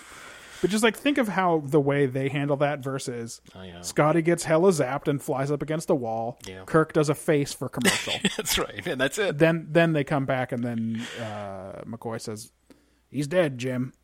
Yeah. Uh, and then yeah, and then like I was saying, the robot vaporizes those two red shirts, so his knowledge of human anatomy won't help him put them back together. Yep. That's all I had for the quick hitters. Uh, he does four of those old boys, by the way. Oh, does he? I saw the two. I didn't. he does I, a second pair oh, later. nice. Okay, good. God, they're just fucking hemorrhaging Kruben. Uh, I was cranked as hell when Uhura started singing Beyond Antares again. she first she's just humming it, but later she's singing some words that we didn't hear the first time. Oh, nice. There were some other words. yeah. I didn't even realize that it was a continuity song. I like that the robot was scoring on McCoy, Yeah, just straight up telling Kirk that this unit was acting irrationally, like a woman almost. almost like a woman. Um, fucking everybody on the ship just has to deal with Uhura singing whenever she wants, huh? I, I Singh don't. did not request that performance. I don't think she wants to, man. he was like, "Stand by, I'm gonna go look at this other panel you wanted me to check." And then she just starts, fu- it's just like, "Yep, here comes the hold music." the robot the robot so slowly escapes that room. I Yep. mean just as slow as you can. Anyway. Uh, everybody knows everything about this twentieth, twenty-first century probe because it's the subject of another bizarre academy lecture. the academy seems uh, very eclectic. You're gonna Like when a they get lot up to of the stuff. briefing room where Spock is gonna explain the probe, they're like, "Yeah, I remember. Uh, wasn't that? Didn't that probe? Wasn't it an artificial intelligence probe?" that was And shot, then they're shot like, in space. That's right. In the early 21st century, as I recall. And they're like, yeah, definitely. Yeah, the academy is an interesting place. A lot a lot of uh, elective lecture series. I did like, um, I did like that they drew up a different version of the Nomad probe so you could see that it had been changed. Well, yeah, But cuz they, they designed it twice. and did they insinuate that it was bigger to start or just that it was different? I don't, yeah, I'm not sure. 'Cause I think it would I be also didn't want to wild do the f- math to figure out if something that size could weigh 500 kilograms. I I thought that people in the sixties would probably think it was wild that that you could ever create a robot and launch it into space and have it be only that size. But Yeah, maybe, maybe. they maybe in the uh, early twenty first century they thought you could do it. This is a bad day for Scotty, huh? First, his engines get all messed up. Then he gets killed by a probe. Then he has to take his shirt off and do the wall mounted Stairmaster, I assume. Yeah, that's McCoy's favorite. McCoy is like, Well, we're going to prep you for a full physical. Scotty don't seem like he loves physicals, that's all. No, he likes whiskey and probably smoking would be my guess. Yeah. and having inappropriate ideas that he only half expresses about female crew members. that's right. He's more of a act, don't talk kind of. Kind How does um how does Spock know where on the probe to put his hands for the mind meld? Exactly, because he's very careful about it. Yeah, he slow dances with it. I don't know. I don't know. Everything about that made me mad. Um, I did love Kirk's captain's log where he says the presence of Nomad aboard my ship has become nightmarish. He's very mad about it. but he has to be mad in a poetic way. Well, he said the same thing about that lady at the Christmas party too.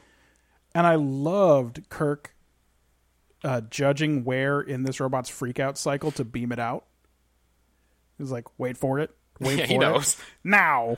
now is when it's going to explode in space. He knew exactly what. Like, this is uh, some old shit for him. well, again, who has more experience talking robots to blow up? It's him. Also, It's the one- from now on, we've got Uhura Mark II. Let's just keep that in mind. yeah, who knows what changes have happened? Her inside mind of was her. wiped, and all of her experiences have been replaced by the Enterprise's computer I tapes. mean, the only thing we know that held was held over was the Swahili. So, yeah, she could be totally different. I wonder if he remembers that song. It's a good point. Maybe we'll never hear Beyond Antares again. I mean, that guy's whole goal was to get rid of music, so good point. what if she was like, I fucking hate music? Yeah, wow, that's a weird thing for you to say out loud on the bridge apropos of nothing. I don't think we really finished the re education. What if in real life Uhura's like, I'm so tired of having to sing. Yeah. Can you make it so my character gets music wiped out from her brain? I bet that's not true. No, she doesn't have no power. I, she, pr- I should probably cut a record at some point. Oh God. I mean, I mean, Kirk and Spock both did. Why like all not? yellow eyes?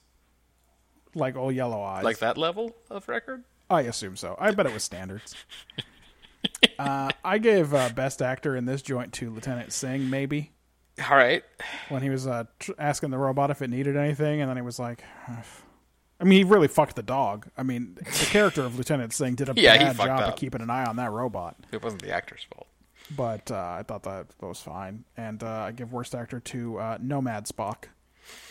I did not enjoy his one man play. Just why you gotta talk like a robot? Is that how a robot talks? Tonru. Can't you just talk like Spock? Just be Spork a little longer. All right. Well, so, um, good job. not boss. great. Not so great. The scores haven't been good on either episode so far. Next up in the order, though, is uh, TNG, and this week we watched Unnatural Selection. Hold on, I'm on the wrong soundboard. That's okay. Ba, ba, ba, ba. Unnatural Selection.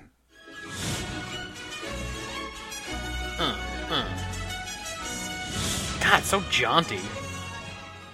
Ah, it's so fun. I love that. Okay, this is one of them. Uh, one of them Pulaski joints. The Enterprise receives a distress distress call from the USS Landtree, and arrives at the ship's last location to find it adrift.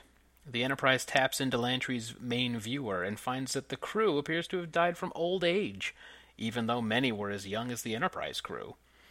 The only evidence of any medical problems was a harmless case of Thelusian flu in one of the ship's officers.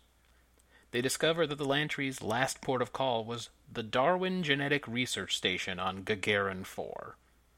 Captain Picard orders a quarantine warning broadcast uh, to be set on the Lantry and orders the Enterprise to Gagarin 4, which was actually kind of neat that they bothered to show us the flashing lights on the Lantry. Oh yeah, I like that too. Yeah. Uh, as they near the planet, they receive another distress call from the station's researchers, all of whom have started the rapid onset of ge- geriatric phenomena they believe is tied to the Lantry. When the Enterprise arrives in orbit, the research team's leader pleads to have the station's genetically engineered children brought aboard, asserting that they are safe, as they have been in isolation from the rest of the station. Picard's concerned with exposing the Enterprise to the same phenomenon that was affecting the station, but allows Chief Medical Officer Dr. Pulaski, who they talk about many times in this episode as the new CMO, like this was aired out of order or something, to have one of the children beamed aboard encased in styrolite, which shields the. I mean, literally styrolite, which makes it seem like the kind of shit that your your garbage gets packed in from Amazon or whatever uh, which shields the rest of the ship from possible contamination. The child's brought to sick bay, and Pulaski finds it to be like a like a gr- like a grown up child, one of them adult children, That's right. Also, Greek is my read. although smooth bodied. yeah, Is it that's okay true. to say that about a child? I thought that uh, he like, he reminded me. I should say he didn't really look like, but he reminded me a lot of Riva's sex talker, oh, uh, the anarchy of lust. the Anarchy of Lust. Yeah, a little bit. He I had wasn't. a clip for that. He didn't wear all the same cool outfits though. Yeah. Um, anyway, she describes him to be near perfection, uh, the next step in human evolution. Uh, she convinces Picard to allow her to take a shuttle away from the Enterprise so she can examine the child outside of the Styrolite without exposing the rest of the crew. And she recruits Data as the pilot. Uh, she kidnaps Data. she tells Data he has to come along because he might. She thinks he'll be immune to the infection, even though we've seen him get drunk and all kinds of weird stuff. Yeah, that's right. Uh, if you prick him, does he not leak? when she removes the styrolite, the boy awakens and telepathically communicates with her. Because because yeah. it's a good science. Yep, they yep. experimented on every part of the human at once. Yeah, she is suddenly struck by joint pain and recognizes recognizes that she's become affected with the same condition as the Lantry and station crew and orders Data to pilot the shuttle to the research station. Pulaski continues uh, to research the cause of the syndrome at the station, and she learns that the children have been genetically engineered with highly aggressive immune systems that fight pathogens by genetically altering them, not just inside of the children's bodies, but in the surrounding environment as well.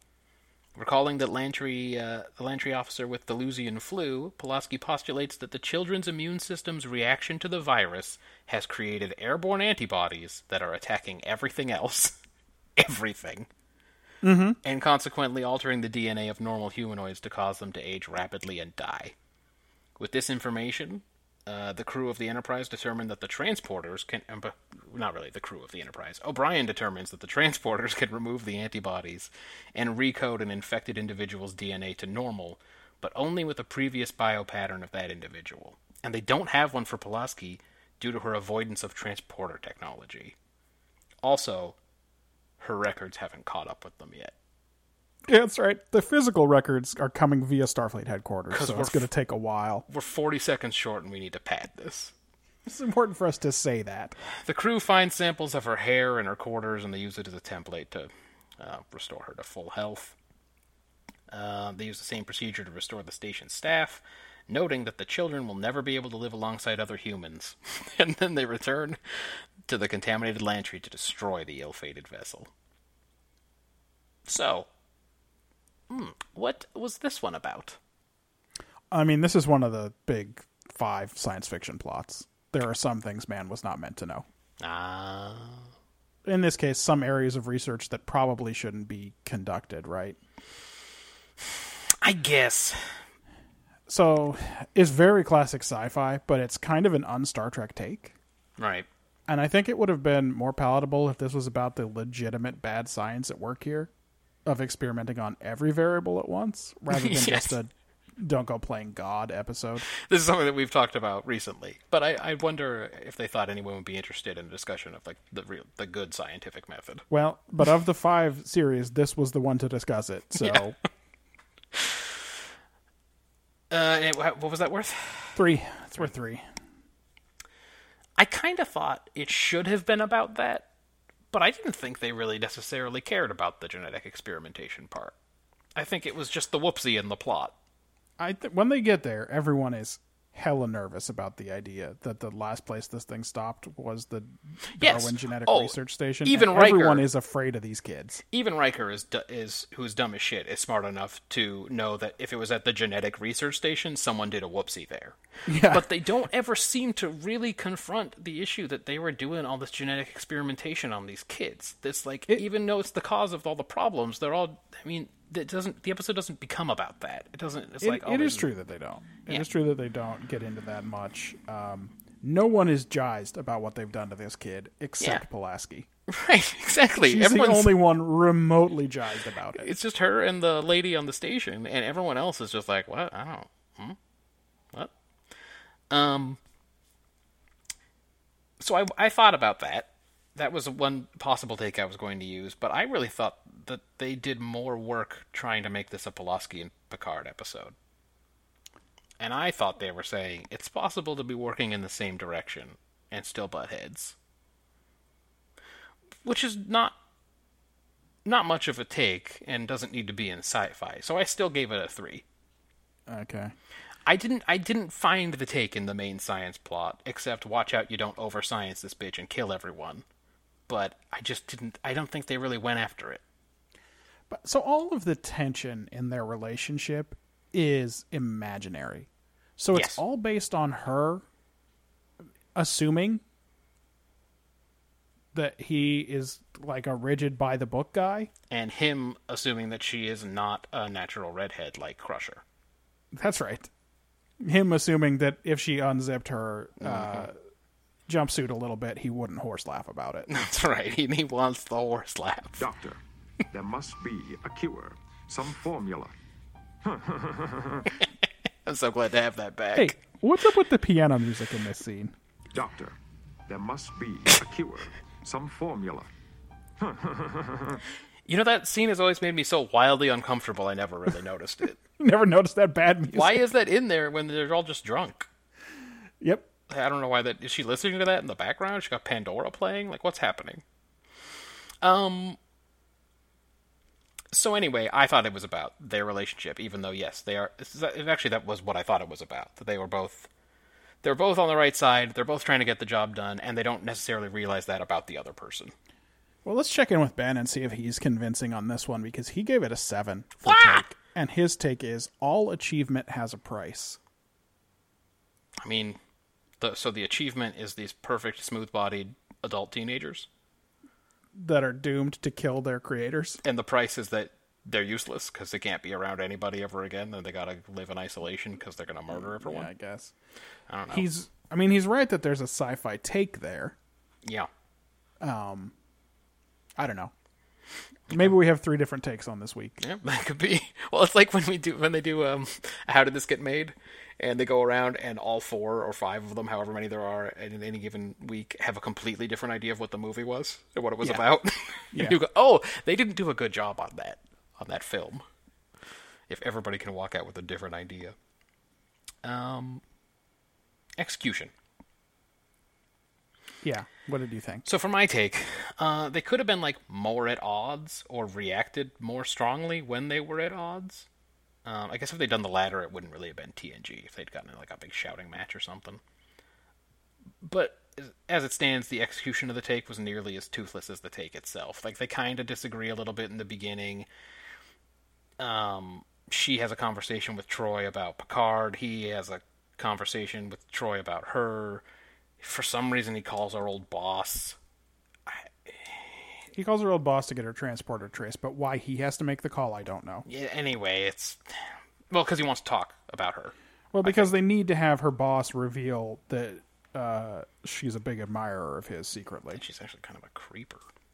Yeah, that she's a little bit of a creeper. Um, She like she definitely uh, accidentally double tapped on one of his old Instagrams and liked it, and it then was too panicked late. And unliked it. She tried to unlike it, but everyone has that record forever. And so now he knows that she was looking at a post of his from two years ago, yep.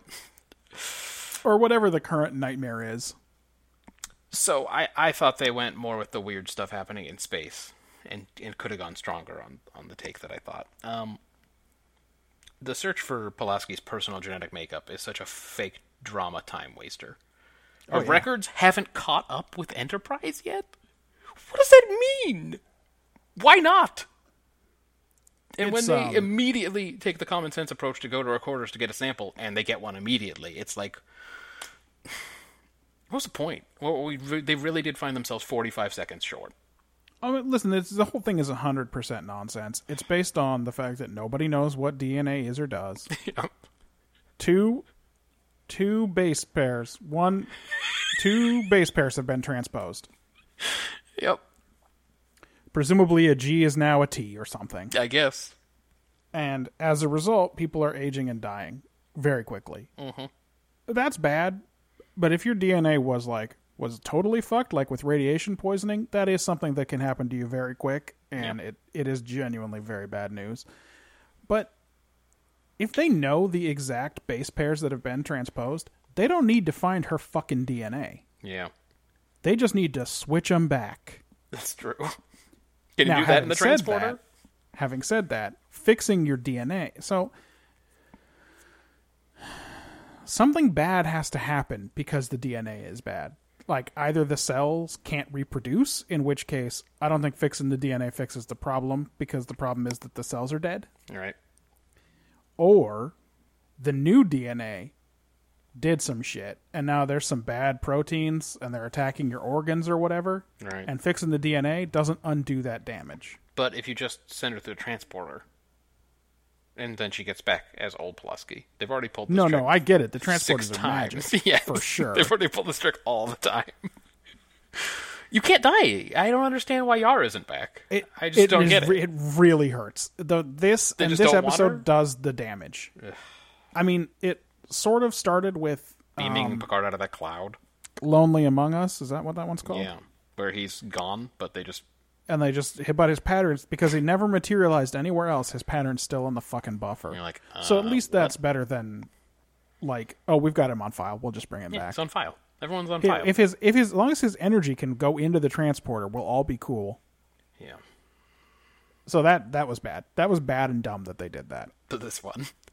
Yes, but this is the one that does the worst because what is death now? Yeah, who knows? If they've got a- what is illness? What is anything? If you're just like anything wrong with you, just beam beam six hours Oh, ago. just me, make me what I was yesterday. and then we'll be Hey, I good. beamed out of here last Friday. I was feeling pretty good last Okay. Friday. Let's do that. infinite redos. It's- ugh. Hey, uh, an hour after I beamed down to uh, Lyra Four last week, I took a really satisfying shit. Do you think you could I want to get that back. like do that? I'd love to have that happen again. Um, hey, you know, actually, uh, I saw uh, I saw a really sad movie, and I can't stop thinking about it. Can you just can you transport me back to before I seen that movie, and then tell me not to see it? I mean, I'll say I want to see it, but like, tell me I shouldn't see it. I just it, it's it is kind of a ruiner. Anyway, um, So, so I mean, like, that's not hundred percent what they do here, right? Because what they're saying is we can apply a filter so that when she beams back, we can flip her DNA back to the way it was. yeah, but then like you said, it fixes all of her problems immediately. That's the problem. yeah. Yes. Um. So anyway, like that whole uh, meaningless chase was just to pad time. Uh, I think so was the weird threat of them only being able to transport her one way. Because like, who cares? You just said she's dead if it doesn't work anyway. That is true, but So- it is a nice moment where O'Brien Yes. is clearly nervous about that, And and, he- Picard realizes what the what the implications are and says, "In that case, I'll run the transporter." Well, it's because O'Brien gives it to him in code. yes, He he, he asks for permission not to beam her in code, which is small touches. I'm going to talk about small touches a lot on TNG uh, this week. Um. Anyway, give it a three in execution. yeah, I got that. Um, so, the important thing to remember is that I have a different take than you yeah. yeah. because I gave it a seven. Okay. They check basically every box for a things man was not meant to know storyline. Yeah. the crisis is unforeseen, but it's a direct result of an intentional change made by the scientists. Yeah. The scientists proudly and hubristically refuse to accept that it could be caused by their research. They're perfect children. The eventual punishment for this doesn't fall on the researchers, but on the subjects of their research. Yeah. They extend the hubris to Pulaski. They make her the mouthpiece for the scientists so that they can have her repent later and acknowledge that she had been arrogant because that's more impactful than if Dr. Kins- Kingsley appears repentant 'Cause we because we don't- don't care about her or ever expect to see her again. Right. I liked the scenes of Pulaski consulting other crew members Yeah. on how to deal with Picard. Um, but I don't think the sudden Picard Pulaski tension is effective based on the work that was done in previous episodes. yes. So that's why it's only a seven. That's for why me. I was asking if this aired out of order. It's it I didn't see anything about it airing out of order.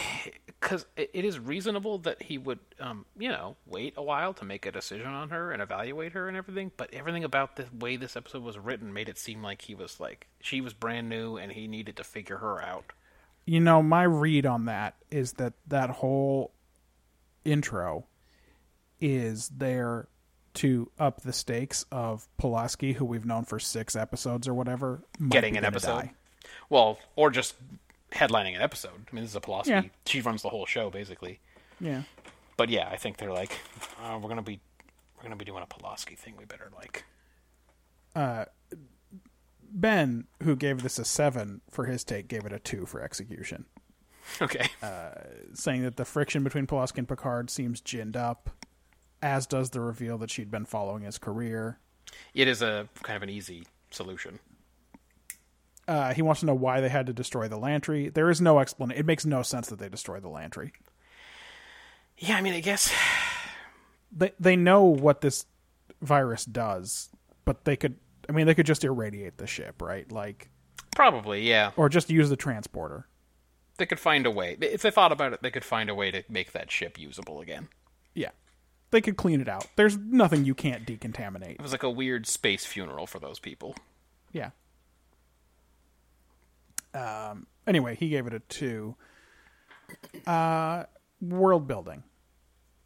here's some world building that they did in this episode. Okay. Class six supply ships. You Yes. know I love to hear about that. Kind I of know. Stuff. They're- They do a lot of this. Remote control of a starship. So it's a callback to Star Trek Two in many ways, Right. but it makes sense, right? Like Picard goes through some authorization stuff to use it, etc. Right. Then you're talking about the scene where uh, Kirk uses codes to get into Khan's ship. That's right. Yeah. Uh, quarantine transmitters. Like I loved that quarantine sequence too, I liked it a lot. with the flashing lights and everything. And you hear you get to hear the warning being broadcast for a while and everything. the uh the styrolite scene i love the little thing where o'brien has clearly thought about the right procedure for this where he's going to make the styrolite appear two microseconds before he beams the rest in Isn't it something when the crew seem like they're experts and they know what they're doing? Uh-huh. It's really something. yeah and whoever wrote this episode gave o'brien uh competence this is like that he will not have in ds9 I was going to say this is like this is the version of O'Brien that would make DS9 so in much easier to ds9 he'll watch. just shout about a, a put a plug a coil into a slot or whatever which is not interesting at all but He'll complain about having to fix the fucking replicators again or something. He'll just be like, Yeah. "Oh god." the transporter trace for security purposes. So the way I assumed that this works is that it's like a hash. Do you know what a hash is on a file? Mm, I don't know. So like um if you were running uh, if you had some kind of file storage or whatever, two people might upload the same file, and that's a waste of storage for you. Right. how could you detect that someone was uploading the exact same file? Well, one thing you can do is you can take a file and run an algorithm on its contents to reduce it to like a 64 character hash. Okay. And you can't get the original file back out of the hash. There's not enough information in there. Right. But you can compare the new file that's uploaded, and if you see the same hash, You know it's the and you same. know how your algorithm works, you say, I've already got that file. So instead of uploading that file, I'll just link to the one I already have. That's what I assume the transporter trace for security purposes is. When someone beams back up, they hash the data that comes back to see if it's the same as what they have on file for the person. And in, like in case I'm kind of impostinator. it prevents imp- some kind of imposter. Like an imposter can't use a Starfleet transporter. Please impost impostinator. An Impo- impostinator can't use a Starfleet transporter. Okay. Now, Well, I don't know if that'll ever work. it was not made clear how they were going to use this hash to get her original pattern back. Like they could make changes and compare what the changes would be to the hash until they got it right, which seems like it'd be a computationally intense problem or whatever. Hmm. But I assumed that that meant they didn't have her full pattern stored. That seems like it'd be too big to store. Anyway, I just thought that someone else had clearly thought about that. Hmm, yeah. and then the uh, ship scuttling ceremony was. a little- Anyway, I gave it a six for world building. I thought they did work. I and I thought- thought the work they did wasn't really stupid. I'm starting to feel really good about this. I gave it the exact same. I gave it a six. Okay. Uh, Star Station India. Is that what, is that what it was called? Yeah, uh, so oh, With no yes. orders other than that their presence is imperative. they're going to Star Station India Yeah. to meet a medical courier. Uh-huh. So they're going to some starbase we've never heard of for a medical reason. Yep. They get called out on a medical emergency and they end up backtracing to a different starbase we've never heard of for a different medical reason. Yes, there's a lot happening. I just it was very confusing and I just wish that the first thing that they were doing when they were diverted to was either routine Yeah. or not medical related. If they were going to one of the endless conferences, that I they know. go Yes, to, they're always ferrying and they people got to diverted to conferences this. or whatever. That makes more sense because it's never a plot point later. Like we can't afford to stick around Yeah. and deal with this because we have to go to Star Station India, Which is something doesn't that matter. they do all the time for artificial drama. Yeah. Yeah, it do- it just. I mean, they did it last week. They had another weird medical emergency in the middle of the schizoid man's medical emergency, Yeah. and that's why Data got to spend so much time down there being whistled at. Yeah, I guess anyway, that's I why. thought that was bizarre. All right. Uh, USS Lantry medical supply ship or medical courier ship or whatever. Class 6, 26 crew, class 3 defensive armaments. But clearly Miranda class or at least Miranda based. Definitely a Miranda variant of some kind. Might have been a Soyuz or something, right? I wish we knew where Enterprise fit on these scales. Like what is their defensive armament? Are they a class ten? Like, what are they? I would like to know. Um, Yeah, I, you know what I assume is that they these these classes probably function a lot like uh, hall classification symbol in the Navy, where it's like, oh yeah, there are three different ship classes of oil tankers that are all auxiliary oilers or whatever in the Navy. Yeah. and it's just because they were all civilian ships that the Navy bought, so they're di- they're three different classes, but they're all they all have that AO rating, you know. right. You Like know. I bet not all class six ships are Miranda. Oh, right. Derivatives. Yeah, I think that's true. I think Class 6 is going to have a, a few different uh, class types in it. But we've heard Stargazer Constellation class ships described as still being light cruisers, so I think they're probably higher up the. Well, I need to know where everyone. Oh, I know. I, want to see the need whole thing scale. too. I promise. Yeah. Uh, Picard specifically asks if Lantry is under attack, I guess indicating that space is still a hostile place. Because I would just assume they were having some kind of technical difficulty, but he really wants to know if they're being shot at. Um, Darwin Genetic Research Station on Gagarin 4, quarantine warning and beacons on the Lantry, linear models of viral propagation is a big deal among weird nerds. Pulaski wrote Yeah. the book. Um, by the way, that sounds like something that should have been written in the 1950s. to me. For sure. That is Well, it the probably opposite was. of technobabble. You can understand exactly what linear models of Yeah. viral propagation means, and you're like, "Oh, that research should have been done already." That book probably has been written. I'm guessing she has some uh, 24th century insights to uh, to deliver to us. well, but maybe um, we can do better than lin- or maybe her big insight is no. Let's go back to the linear models. That's right, From they the went- very complicated models we're using now. that's right. She well, she does seem pretty old school. Um, but that lady on the station i- is really impressed to meet the Catherine The Pulaski. Catherine Pulaski. uh, wait, these children are the result of years of genetic experimentation. What is the Federation? They made Oh, yeah. they made teaks. Oh, Telekinetics, yeah, for sure. dude. They did. They're all telekinetic. We will later Mm. come to learn all of this shit is very illegal and that it was made illegal long before this, but I can't hold that against this episode. Also, will we ever see another telekinetic person aside from Q? That's a really good question. I can't Oh, oh think by the of way, any- also not fully clear that he's telekinetic. he can do stuff. Yeah. Oh, I'm trying to You think. can turn Beverly Crusher into a dog, but will we see another telekinetic Yeah, person? I don't know, maybe not. Another teak, to use the Babylon 5 phraseology. Anyway, what I was saying was we will learn that this was made illegal long before this. But again, that has not happened in universe yet. Can't hold it against this episode. No. Um, Pulaski is capable of registering the telepathic communication from this smooth-bodied weirdo. I mean, where are all the religious objectors to them making people, though? That is a question. An interesting question, right? Yeah. I mean, well, we, 'Cause- later on we will learn, again, not related to this episode, later on we will learn that it happened after Khan. That all kinds of genetic experimentation was made Oh, A illegal. knee jerk reaction. yes. So that's why I'm like, oh, this was illegal a long time ago, but again, they haven't said that in a Star Oh, Do you think they Trek have yet. any other laws from the 1990s still on the books? That's true, 1996! Oh, no. 96 was when Khan got exiled. I know, so who knows when the actual uh, laws were That made. genetic but- research was done in the 60s, Yeah. Uh, which actually makes sense. I don't know if this is world building, but that's the first appearance of Shipley, this time as uh, the other transporter guy. Uh, That's true. He also appears in Schisms. I recognized him, so I had to look this up. uh, That's it, though? Just two episodes? That's it. Those episodes are hella far, far apart. What was that guy doing the rest Either of the he's time? just been toiling in obscurity on Enterprise, or maybe he took an assignment somewhere else and came back. I don't know. He got two. No, not the guy, the actor. Did he Oh, yeah, get I don't know. like two weird day rate jobs five years apart? They probably didn't even remember they'd cast him before. he probably told them when he got there. He's like, actually, I was on one of these before. Oh, I did one of these when you had uh, different uniforms. Yeah, when there was like the no collar. I worked next to Column. Me and Column worked together. He was a good dude. Um, destruction of Lantry will hopefully annihilate the virus? Question mark. Anyway, I had it a six as well. There was a lot going on there. Yeah. And well, let, then let's let's do this. How did you feel about characterization? Let me give you the whole rundown, and then I'll give you my very surprising and beautiful score.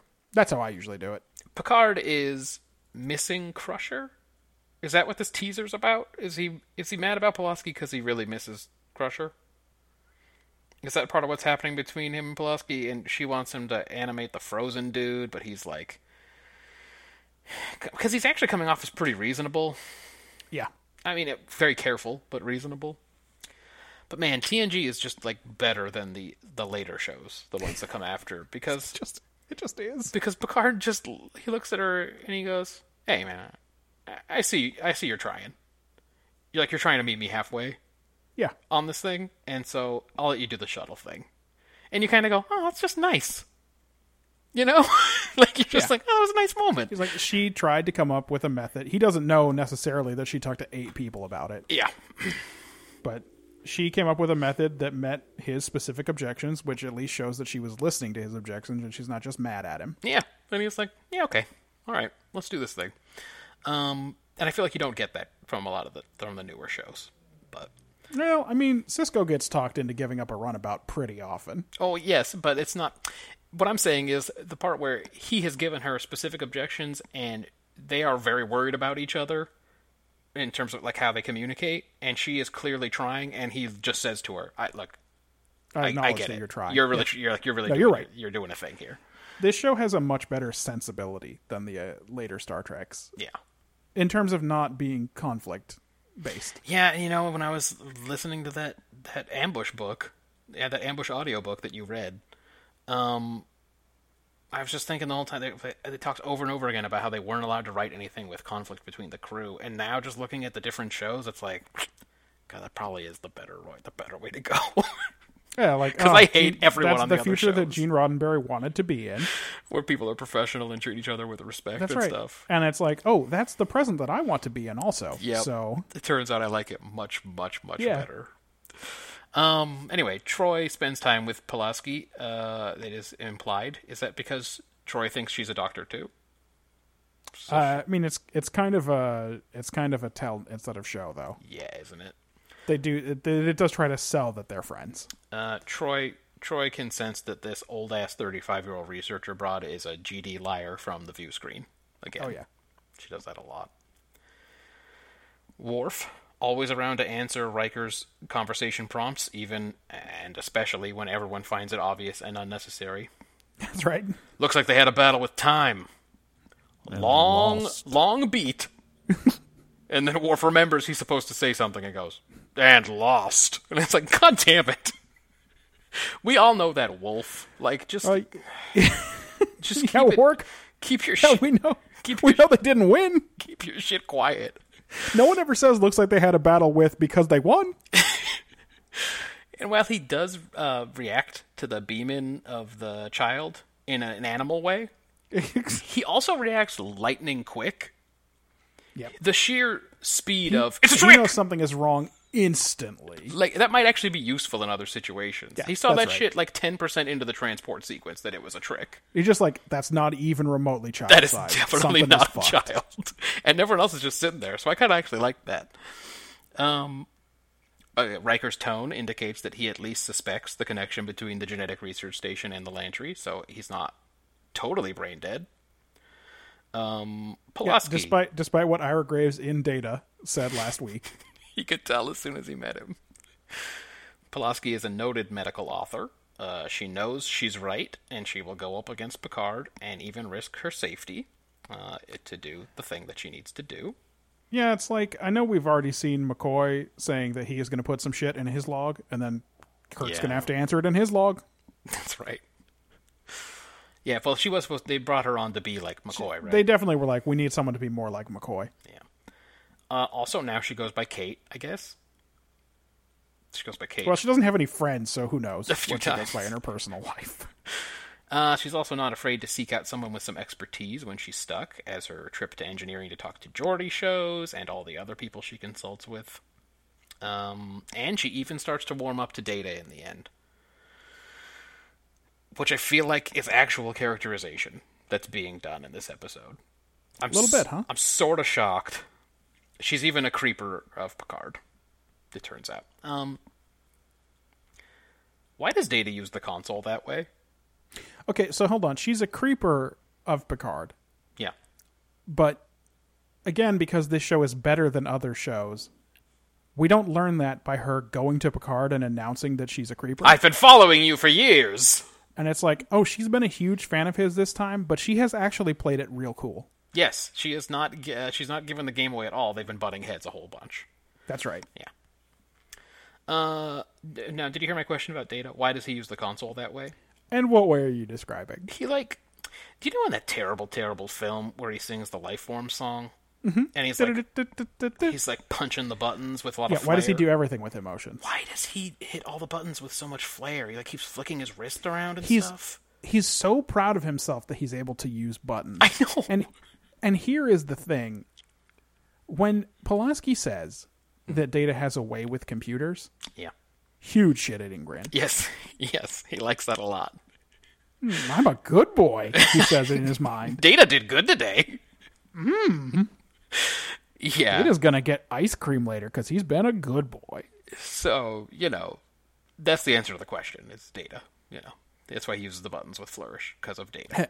Hang on, dog. I just discovered that you can swipe left and right to change soundboards on this app. oh, That unit is a woman. thank you. That's helpful. I, I want you to know that I took two versions of that clip. I took the full one to play, and then I took that short one because Mm-hmm. Just- it's going to come up again. Yes, just to use it every time someone is sexist. It's going to come up a lot. Well, that's almost what Nagilum said about um he had the same questions as the robot. He wanted to know what Mm-hmm. I wish was up with I this wish one. I'd had that last week, so that for when Ira Graves said that women weren't doctors, Yep. women weren't people, He said they're lots, women. He said lots of stuff about women. He had a lot of ideas. Okay, here's where it gets good. Uh, O'Brien gets to sit in on the briefing, comes up with a great idea, and the actor seemed hella natural. Uh huh. Like, why couldn't they make him a series regular? They hate Irish? He should have been. They they should been. They should have made this version of O'Brien a series regular, and they could have made him a regular ass lieutenant. Yeah. Or if they decided he was a chief petty officer or whatever at this point, they could have done that. That would have been an interesting angle to explore. But I just instead, get we it. don't get him until Deep Space Nine, who have decided that they like power play, Like, Power play O'Brien, yeah. the wounded O'Brien. exactly. I, anyway, I, I also liked the way he asked for permission not to man the console in code, as we discussed, and that Picard picked up on it. Small touches, and Uh, Uh-huh. like when Riker trusting tells him to the take a nap. audience.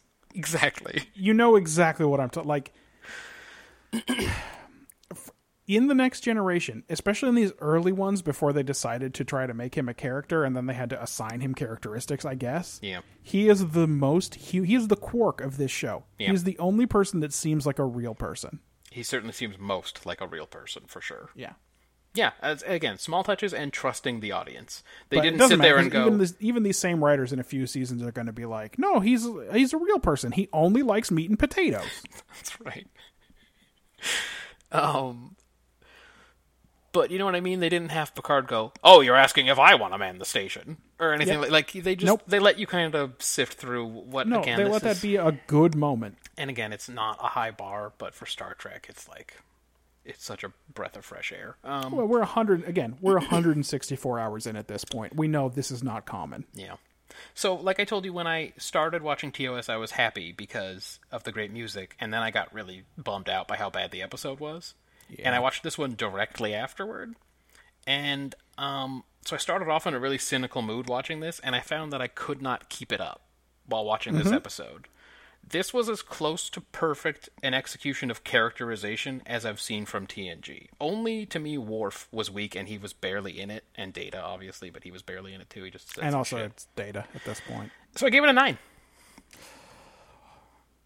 Well, uh, I- I- what do I even have to cover left after what you've said? Yeah, I know. I, I that was don't my think you biggest can section of sudden- notes. I don't think you can suddenly have Pulaski and Picard be enemies when, like, three episodes ago, he was letting her uselessly magnify the view screen. Well, how- was it more or less useless than the time that he asked for a magnification and it magnified by like p- it made the, it made the thing on the screen like eleven percent bigger.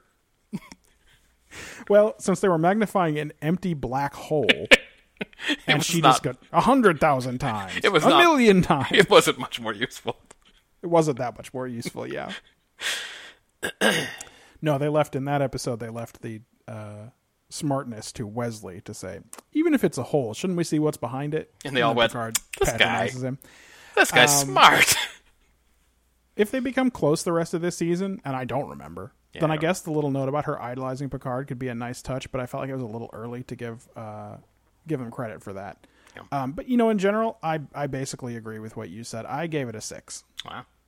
I think it was pretty good. I just don't think I think the conflict is too made up. Yeah, the only part I didn't enjoy about that was him talking to the other guys, the other her boss, her old boss. Oh, and, Ta- and Taggart, the, it's the stuff like the That scene was at a the show don't beginning tell for where me. Troy's got to Entire be talent like, show. oh no no, she's super great. You- You're gonna love this Pulaski lady. And then they get Taggart on the phone, and he's like, I would have crawled across broken glass to keep her. And you're like, gee, with my dick out. Do you understand what I'm saying? I love her as a woman and as a doctor. And you're like, "Mm, okay, Yeah, no, there right, was buddy. there was some tell and don't show for sure. They- yeah, they did. They did too much of that. But uh, no, in general, again, I felt that like this has never been an episode that I have liked or looked forward to watching. And I did give it a three for the take, but my other me three too. scores are a seven and two sixes. So I agree with you. Like I was very surprised by watching this episode, how I felt about it, Yeah, based on my recollection of it. yeah.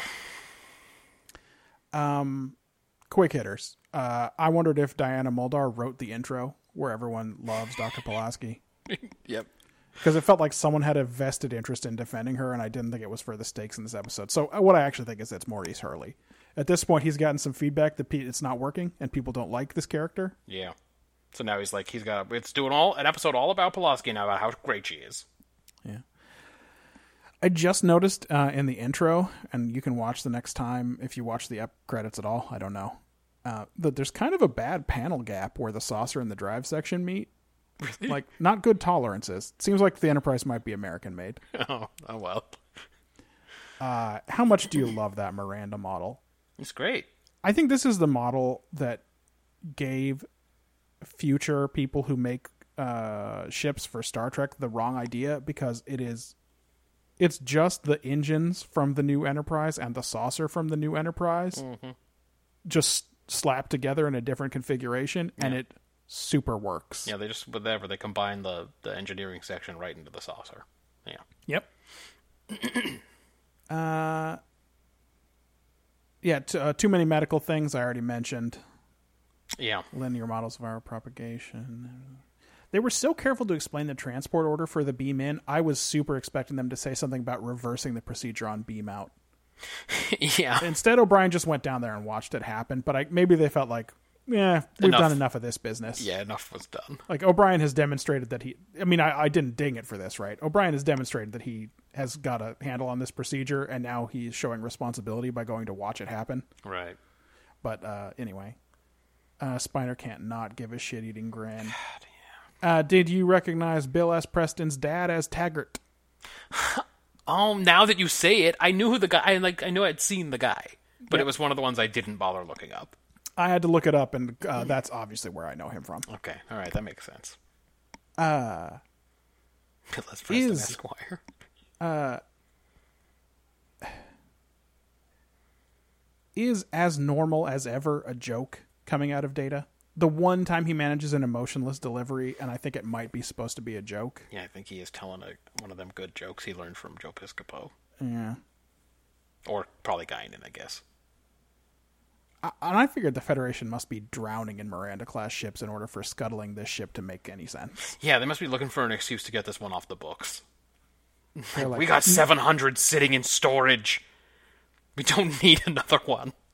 Like they're not. They can't. They couldn't even make use of the metal. There's just nothing. No. It's just garbage. Fucking vaporize that shit. They- I mean, they should have sent it to Quailor too, right? Oh yeah, put it in the To be parted out, graveyard. like you know, like when we send a an aircraft carrier to India to get destroyed or something because they don't got good environmental regulations and there's bad shit in there. yep, there is. I gave the best actor to Picard for his delivery of what line?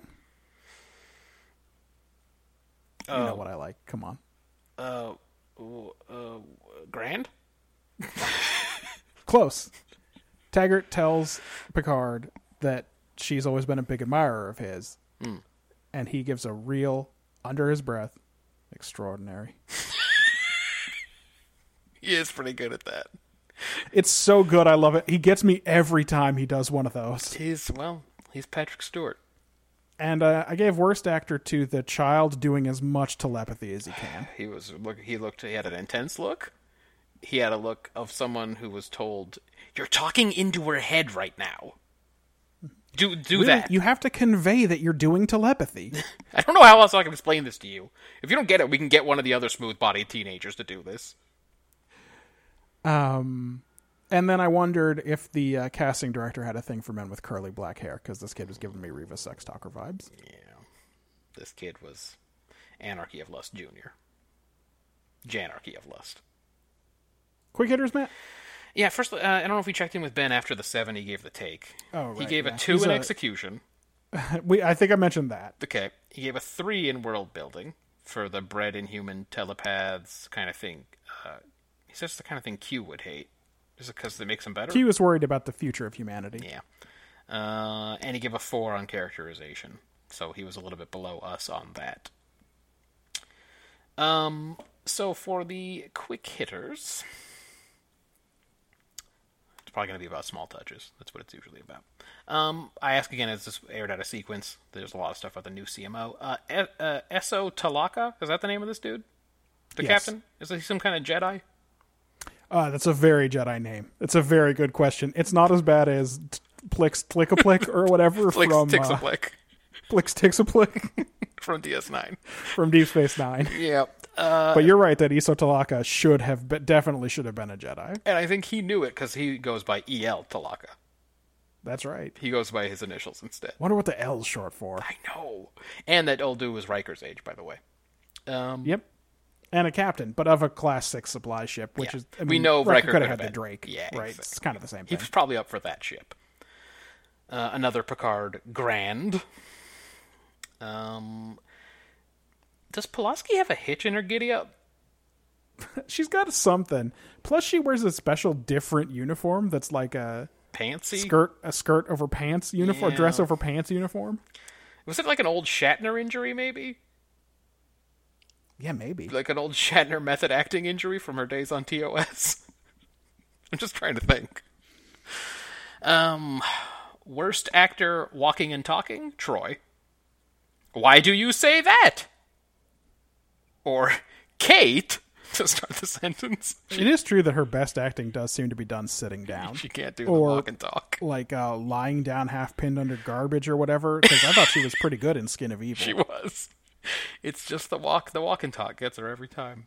she needs to hold two coffee cups like Jack Donaghy. That's right. Um, hey, why does uh, when when Pulaski thinks it's too late, why does she give her final medical log over the view screen to the entire bridge crew? Good question. That seems morbid. Seems like she could probably medical log. Just, just call up the Enterprise computer. Yep. That's how she's saying goodbye. Um, I would think the hyper aging and that all the changes to your body would be incredibly painful. And in the scene where she gets the onset ar- arthritis, it is. But the rest of the time, everyone's just walking around like kind of cool. Maybe they got real good drugs. Oh, yeah, that's probably true.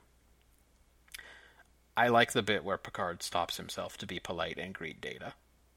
After initially rushing into the conversation when Data gets back, mm-hmm. he goes, Data! And he starts to get into it and he goes, Good to have you back, by the way. Again, small touches of TNG. Um, that's all I had. Most of my notes were in the characterization. I think that's enough. Um, I haven't done the math, but that episode uh, scored a lot of points. Yeah, I'm a little bit worried that that was only my second highest scoring episode, though. Well, um, well, I wonder what your highest was. Uh, this the next in in order is uh, Voyager. This week we watched Dreadnought.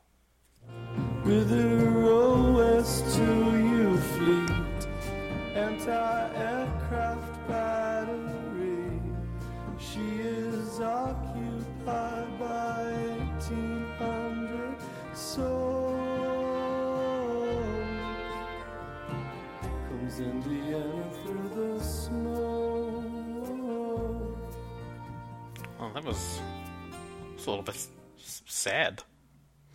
Uh, it's about his grandfather dying. Oh, well, that's why then.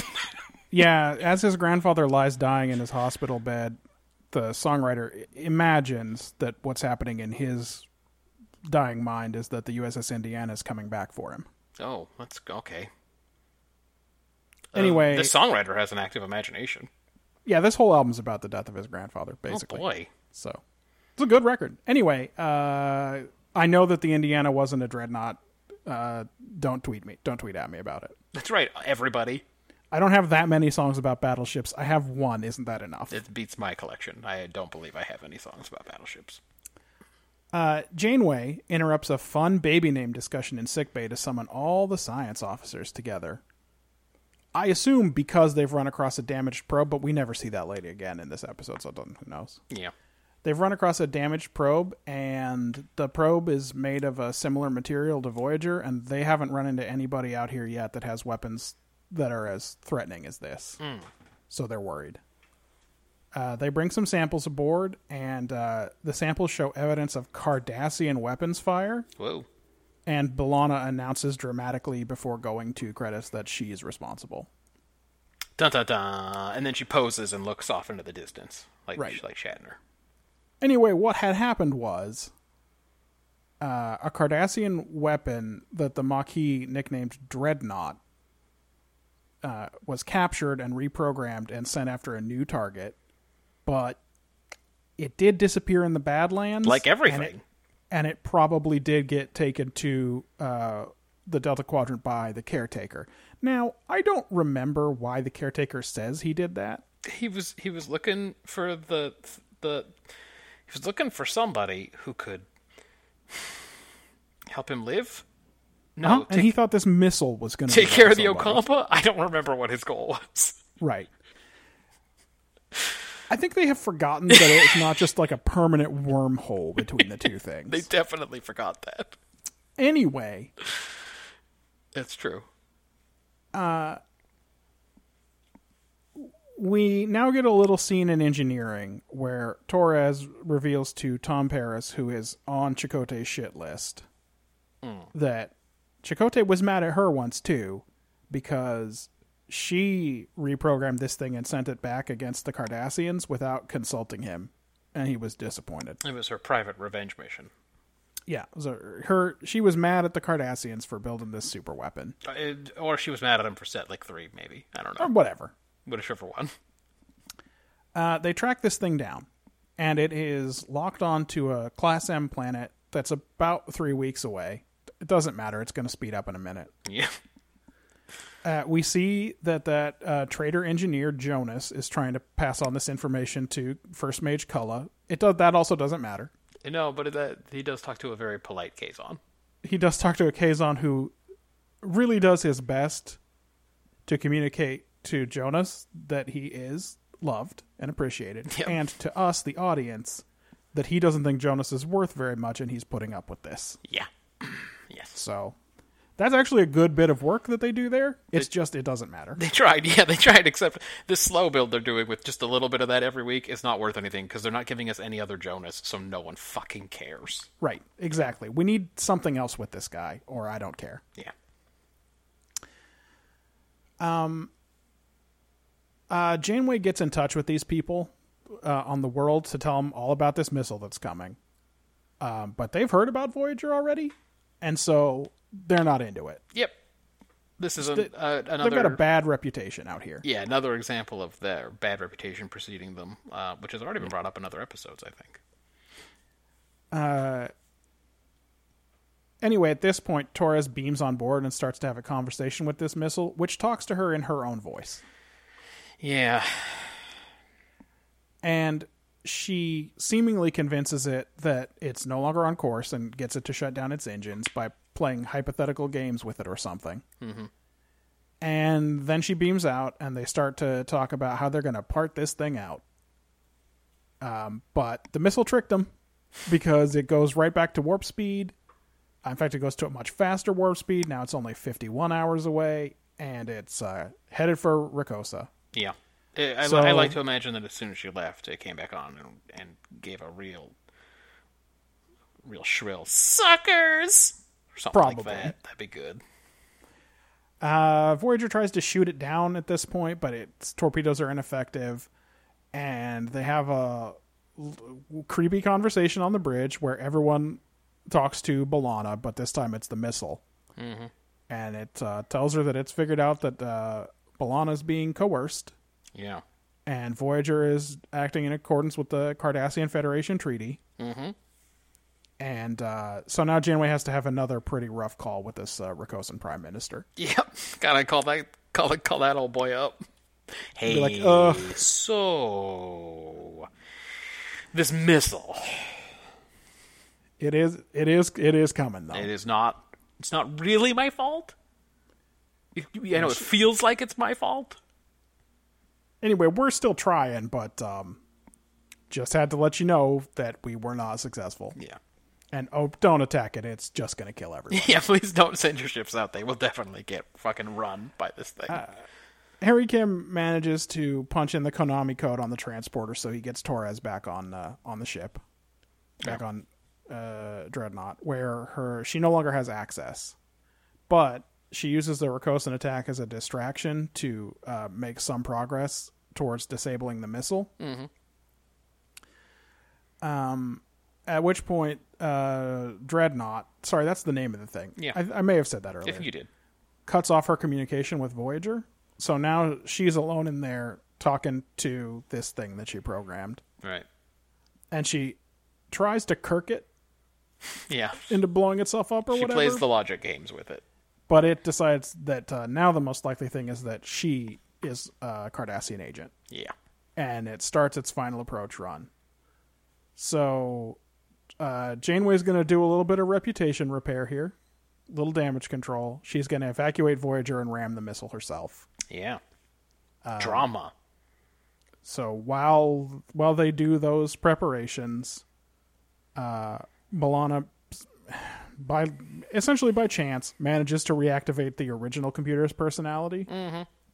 and the two personalities fight each other, which gives her what she needs to get access to the core and destroy the missile. Um, and Janeway and uh, Tuvok, who stayed on board, for reasons that do make sense, but the rest of the story is pretty dumb. uh, managed to get Torres out of the, there before the thing explodes. Yeah, like at the moment of explosion, it seems. Yeah. So, um, what's this dang old episode about, Matt? So this is the one I was telling you about where I um I don't think that what I have is what they intended, but I couldn't figure out what it was supposed to be about. And I thought it must have been this one. and I I liked what I came up with, which was uh, that the ability for self-sacrifice is the true mark of intelligence. Now I say that Is because this based on the fact that at the end it seems like Dreadnought is bargaining for its life? well, it's it's so yes, it was. I think it's just trying every single logic game that Balana um, programmed it with, and it is bargaining for its life. But it's you know this ultra powerful, ultra intelligent machine that no one seems to be able to stop, no matter what they do, even Balana, unless they're willing to do something that a, a logical computer could never understand, which is sacrifice themselves to stop it. Because both Balana tries to sacrifice herself on the missile, and Janeway tries to sacrifice herself on Voyager to stop this ultra powerful super weapon, which somehow the Cardassians built, even though they, they're fucking terrible at everything. Yeah, I mean both of those things do happen in parallel. Um, so it's it's kind of a sci-fi take because this is not a question we deal with in everyday life. It's true. So while it's a cool it's a cool idea about what makes us so damn special, we'll have to wait for the real scary scary AI to develop before we can see if it holds up. Uh, if that's how we're, that's how we're gonna have to take out those dogs that Yeah. we spent all of their Those dogs that if uh, you kick AI them over, they get childhood back kicking. up. Yeah, they get back up.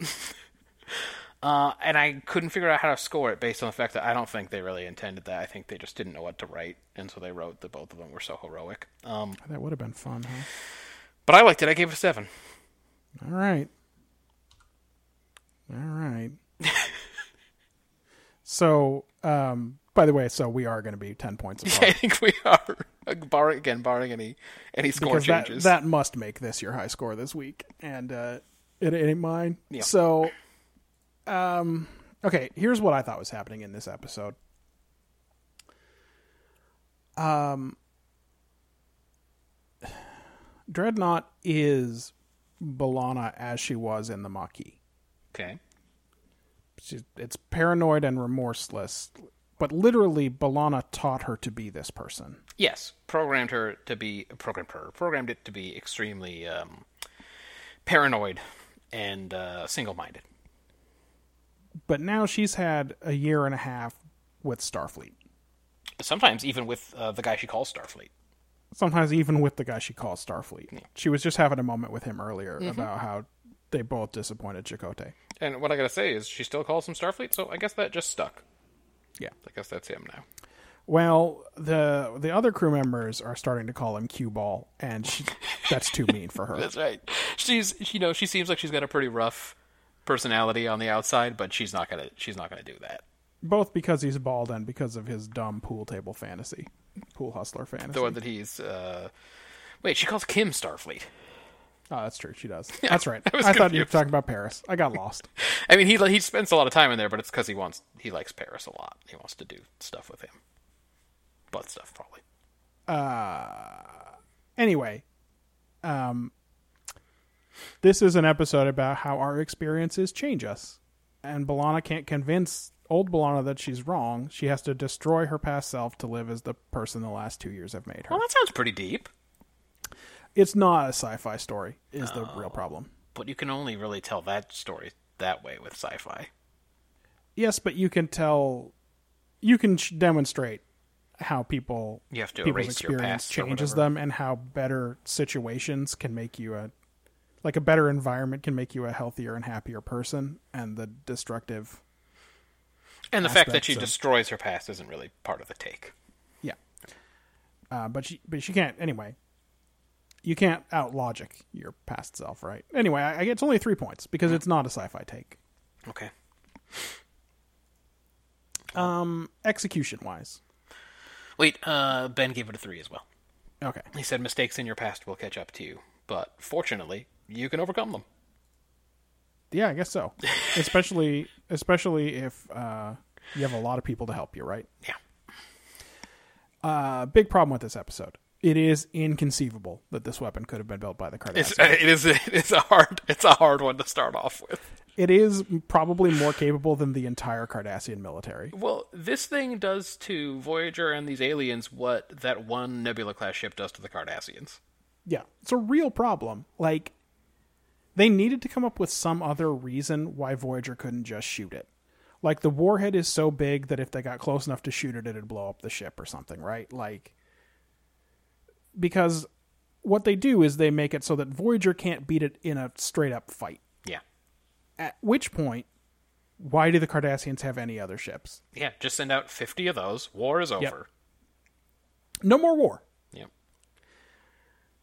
That's a big, big problem with this episode. Yeah, I don't understand Um, now, having said that, uh, I thought LeVar Burton did a fair job with this episode. Mm-hmm. There are some uh, the shots inside the missile are appropriately like up close and claustrophobic. Uh, the general execution of this is not bad. I found I gave it a five on overall execution. that. Okay. I, ju- I I think once you've bought into the terrible plot problem that this episode has, that there's no way this could happen, the Yeah. rest of the episode is mostly okay. I was like trying to think like, well, she clearly beat it the first time, so did she make it this good? No, it didn't. Like, I'm just- the detonator didn't work. It bounced off the atmosphere the first time, and I think that the computer then didn't know what to do. It didn't have a contingency plan once it didn't explode. Here's another question. What if they hadn't stopped it? Would it have bounced off this planet's atmosphere? I really thought that was what was going to happen. That it was they gonna- weren't going to be able to it stop was it, going to but, fail the- twice. but then Belana was going to be like, "I never fixed the detonator." Yeah, that would have been kind of a fuck you to everybody for sitting through that, though. I mean, it sure would have. but I mean, she just phasers it till it explodes. Uh, That's not really that much better. Yeah, yeah. The fact that, th- like, the way she overcomes this by noticing that the old personality is still there and managing to activate it is pretty contrived. So, Yeah. Um That's that's kind of true. So, uh I already talked about why I the justification for the take. Um the logic games belong up. Oh, when you have a made up take, you always have justification for it. That's right. Yes, when it's not one if that you you have to do the work, it's because there's justification. you found the justification. yeah, exactly. Uh, the logic games that Bellana plays with Dreadnought are more entertaining and decidedly more sophisticated than what Kirk usually does to his robot friends. it's very true. and I kind of enjoyed them. I thought they were fun. Kirk doesn't know about the Socratic method. Kirk No. uh, just asserts things. And I like that it didn't. She didn't necessarily get that far. She had to really work. She didn't show up there and be like, "I'm lying," and then it blew up. You know what I mean? Like she worked hard throughout the entire episode. And, I think that's coming up this season, by the way. good. I love that episode. Um, and honestly, I didn't. Um, I didn't mind the part where the Cardassian program was awakened and dueling with her own program for control of the missile. I thought all that stuff was good. Um, so I gave it a six. Well, um, Ben had a three for this too. Okay. He wants to know why they didn't launch this at Cardassia Prime. I think that's to show that Belana Torres is not a monster. Yes, she. She. She picked a military target. yeah. Why they didn't replicate its technology ten times and lob them into the Cardassian system? I'm guessing they didn't have the Probably didn't know how to resources. do that. Yeah. Yeah. See, Maki's always shown as like four people sitting in a shuttle, so I don't think they had that ability. The missile stops life support, but it's much larger than a shuttle pod. Surely she's got enough air to last for a long time. But she makes it to That's the end probably anyway. true, but it also seems like it's getting pretty hot in there, and she's working hard that whole time. She's probably burning oxygen up pretty bad. Yeah. Yeah. Agreed. How come this missile has no internal defenses? Good question. Cardassians aren't perfect, I guess. Well, as we already discussed, they can't really. Hey, by the way, it does. She can't get anywhere until she distracts it. First with the other ships attacking it, and then by finding that Cardassian program. It has uh, computer security measures, but it doesn't have like phasers that stun an intruder. Oh yeah, no, they didn't. I You know what guess I mean? They didn't feel like their missile needed those. I guess. Yeah. Uh, how do you think they did world building wise? Um, this old biddy's husband is Qatarian. Yep. Uh, there's so there was some guy in Sural the Beheader. I, I think I guess we can call him. Okay. That- So you get the. Are all of your notes from the teaser? From the cold open? Well, I, Just one of I, I them. always am driving hard from the beginning, and then I kind of lose steam. Okay. Duratanium, little known fact, Uh-huh. a bit more durable than like solidium or strongite. Woof. You know what I'm saying? Duratanium. Woof. It's it's, it's durable. It is bad, but by the way, this is not the first time we've heard duratanium said Really? out loud. Yeah. I know all about duranium, but duratanium. Uh, I think it was mentioned in Enterprise, so this may have been the first time it was used chronologically, and Enterprise just used it. Later. anyway. Fucking nerd writers. Um, Dreadnought carries thousands. it's very strong titanium. Yes. Dreadnought carries uh, 1,000 kilos of matter and 1,000 kilos of antimatter, enough to destroy a small moon. It's autonomous and armed and shielded, and it's a fucking super weapon made by people who we already know suck at everything. They're not good at this. Uh, and B'Elanna programmed it to have evasive maneuvers even better than Riker Alpha 1. It's true. If you can believe it. It's hard to believe, but she did it. She found she's a tactical genius. Riker Alpha 1, we will come to learn from the great special effects, means very slowly list to the left. Listen, by the way, it makes sense that the Enterprise can only do that. I know, but why does that need a evasive maneuver name? That's what's silly about it. Just like turn. It's a huge ship, and when it's doing those maneuvers, it's operating in sort of a normal spaceship way and not in a warp way. So it kind of makes sense that it can't really do much more than that. But it is very It's embarrassing dramatically when he bad says to have Riker him Alpha say 1. Riker Alpha One, and then it just goes whoop. It's barely moving. Uh, Voyager's bad reputation is catching up with it again, which I think is good uh, world building continuity. Um, along with the continual slow build about uh, what's his name and uh, the Kazon. I gave it a 4. Uh, let's see, maternity uniform on this lady. Yeah, that's right. They did get her a special uniform. They didn't just put it in a Mumu or whatever. Yeah. Uh, we've got uh, Type Six photon torpedoes. Those are one better. it's good to know. to, no, it's been programmed to uh, specifically against Federation weapons. But these are Type Six photon torpedoes. Is this Am I gonna? Is that a line I have to say? These are type six. We've had photon questions about torpedoes. this lately where uh, we have to imagine Kate Mulgrew on this fake bridge having to say some of these lines. Where it's just like, it is wild that she has to say this stuff. Ah, but Voyager wasn't wasn't in service when this was invented. Wait, wait, wasn't this like weeks before Voyager went to anyway? These, we have type six photon torpedoes. I like how she's, uh, Yeah, that sucked. you're almost turning her into Bob Dylan. She's close. Well, she's Tape listen, six! I'm not an impressionist. My uh, my Nemoidians and my Watto are much worse than yours. I think you're, you, I think you do good with the fake Asians. I think you do good with those. Is this the first use of escape pods? You mean when they actually get in them and use them? Yeah. Instead of just talking about them? I don't know. and maybe. and then like, all right, we got to retrieve those escape pods. Yeah. I know it comes up in First Contact. I just Yeah, well, the movies are, actually I think this was about when First Contact was being filmed. movies are kind of separate anyway. I don't really, I don't know where to put them. Um, I don't know. I- Voy- that's a good question. Well, I- we the, look many times someone has to threaten that they have to abandon ship, and they probably talk about escape pods, but I don't know. Yeah. Uh, Voyager uh, self destruct can be initiated by the captain alone. Yeah, they got they shelved the need for this the executive officer to agree or whatever. And I was wondering if maybe then there's like a challenge procedure other senior officers can invoke. I disagree, please. Thank. Can we talk about this? I mean, it kind of makes sense that the captain would be able to do it, or a senior officer would be able to do it unilaterally, Mm-hmm. as long as there was time for someone else to challenge it. Yeah. Because having to have two people do it could be a bad scenario. I mean, what if you're in a real remember me situation? That's right. You're the only person in the entire fucking universe, as you've always been. That's right. Um, uh, I, I look. It's hard to give this episode a ton of points for this because that thing with the Cardassians is so wild. So I gave it two. Yeah, by the way, I've been subtracting points along the way because of that point. Because of mean, that it- very good point. it is I a- mean, I it's a- noted it, but I didn't de- de- deduct any points for it. It's a real mistake, and it could have been avoided if they had just made the thing less power. If it's just a super bomb with, Yeah. and I guess it You could can't have blow a- it up because it's too powerful. even if the original computer wasn't that smart, Yeah, and but then Balana is responsible for that. I still kind of assumed that, but maybe that's not the case. Yeah. Anyway. Uh, uh, ben gave it a four for world building. Okay.